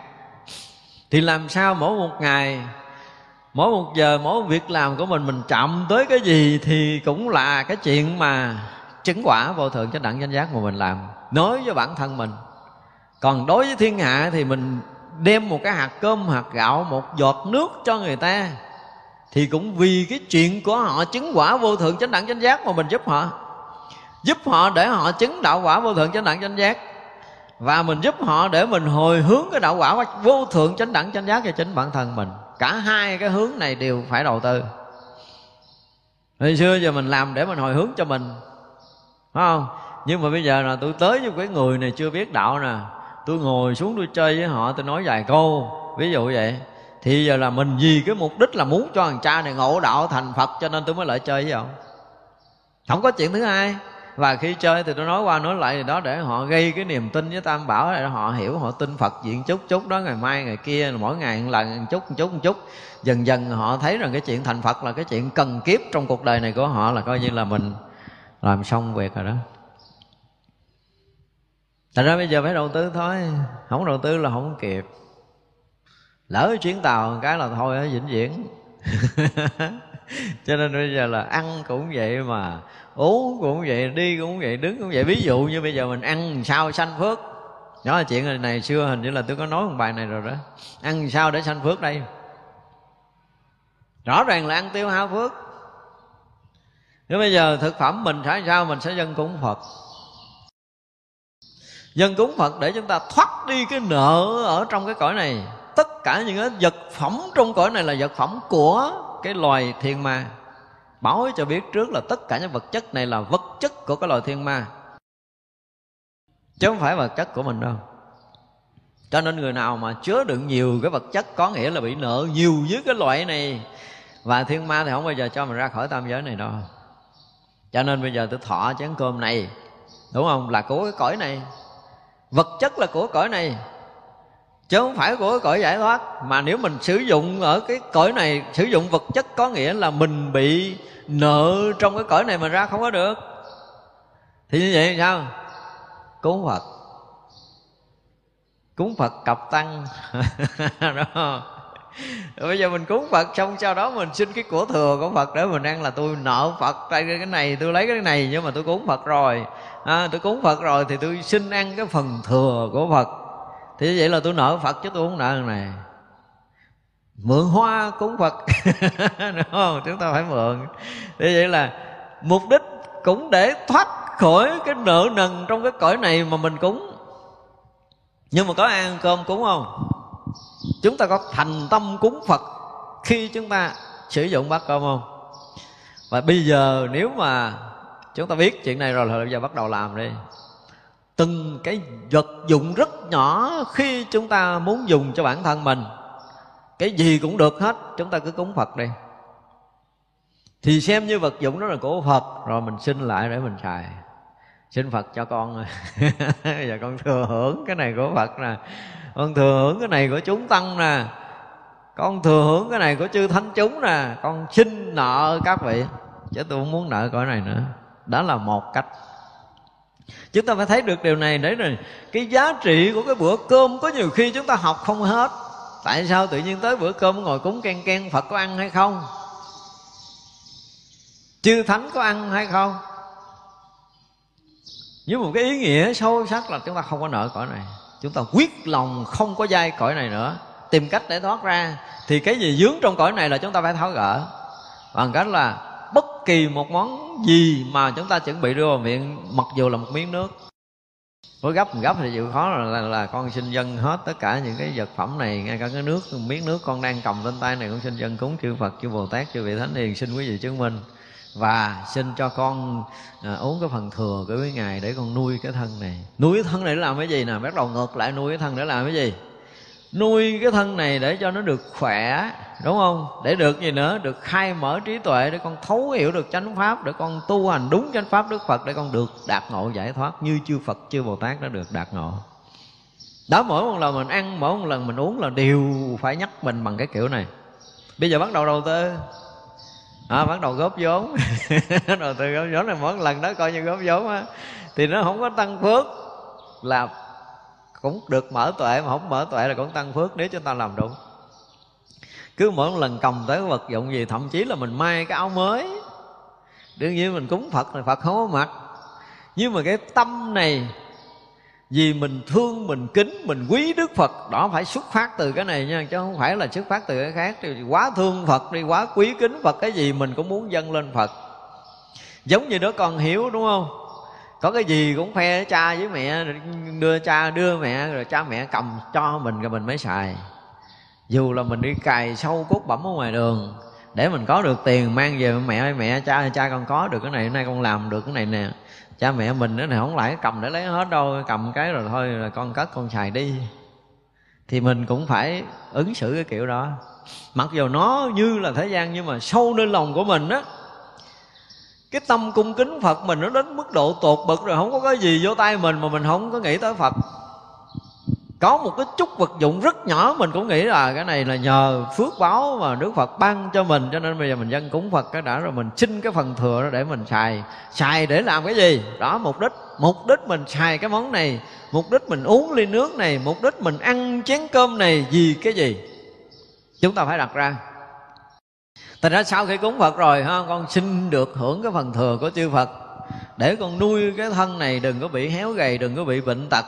Để con đủ lực, đủ sức, Con tiếp tục con sống Để con học hiểu chánh pháp của Đức Phật, Để con tu hành đúng chánh pháp của Đức Phật, Để con đạt ngộ giải thoát ngay trong đời này Chúng ta phải có hai mặt này đó thì bây giờ đối với chư Phật thì chư Đại Bồ Tát thì cái gì mình cũng dân cúng để mình xin phần thừa, để mình không bị nợ trong cõi này.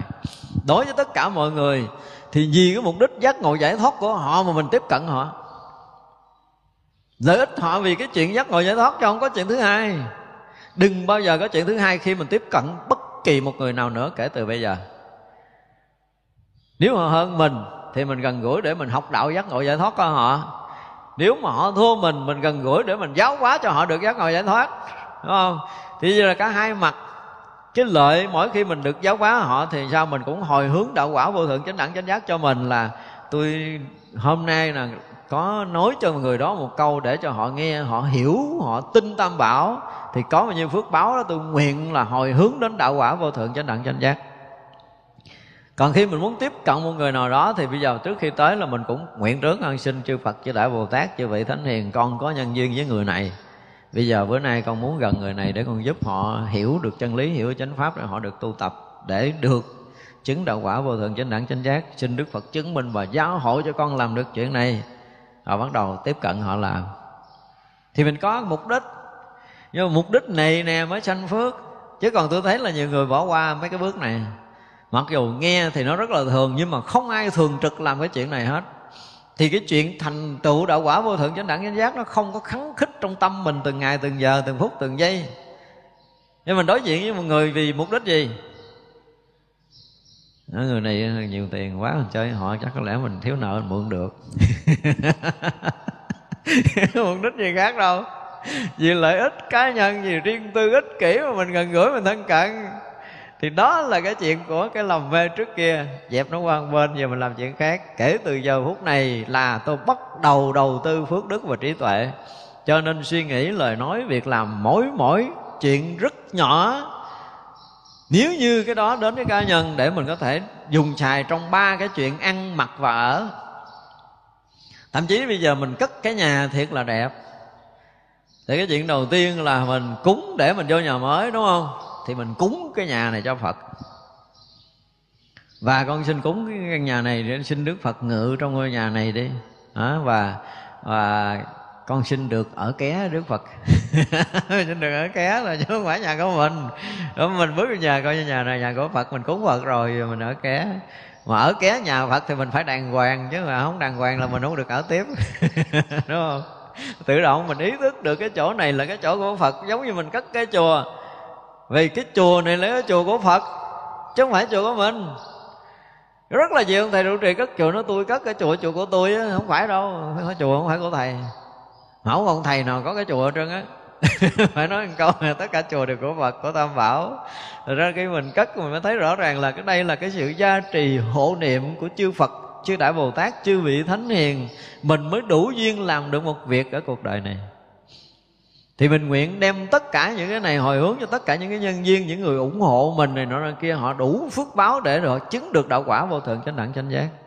Cho nên khi mình thọ nhận của của một người phật tử một món gì đó ở đây những người tu ít khi nào mà chịu hồi hướng cái kiểu này. Dù nhận một đồng của họ đi thì mình nguyện nếu mình không nói ra miệng thì ở nơi thầm thầm nơi tâm mình cũng nguyện là hôm nay con nhận được cái cái cái một món quà một chén cơm một hạt gạo một củ khoai một cái đồng tiền. Đó, thì con nguyện sao? Trước mắt là bản thân mình á thì mình nguyện mình sẽ cố gắng tu hành để xứng đáng cái lòng tin và sự gửi gắm cúng dường của họ.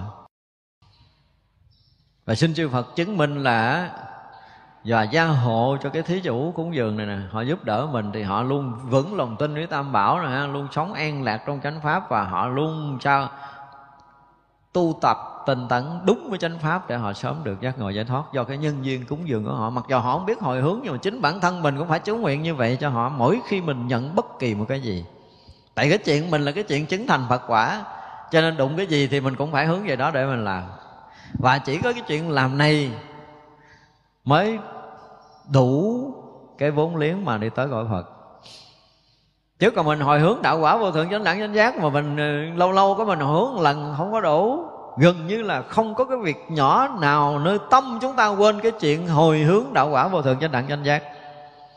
Kể từ bây giờ chúng ta bắt đầu làm và làm sao để cho mình khai mở trí tuệ, mình thấu hiểu chân lý và tinh tấn tu hành để đạt ngộ giải thoát, chứng thành đạo quả vô thượng chánh đẳng chánh giác? Đó, thì đối xử với một người, dù bất kể người đó là ai, trước kia họ như thế nào mình không cần biết, nhưng bây giờ tiếp cận họ gì, mục đích gì? Mới coi lại hai mục đích, phải có hai bên, đúng không? Họ nói chuyện với mình họ tiếp cận mình, họ nhờ vả mình, hoặc là mình nhờ vả họ, bất kể một cái chuyện tốt, xấu gì xảy ra ở hai bên, thì chúng ta cũng đều nhắm đến cái đạo quả vô thượng chánh đẳng, chánh giác chúng ta làm. Thì vậy là cái chuyện mà thành phật với mình nó không còn nghi. Tại vì mình luôn luôn làm với cái chuyện đó, mình vì lý do đó mà mình sống. Vì lý do thành tựu đạo quả vô hận chánh đẳng, chánh giác mà mình tồn tại trong nhân gian này vì lý do thành tựu đạo quả vô thượng chánh đẳng chánh giác mà mình tới lui trong sanh tử này.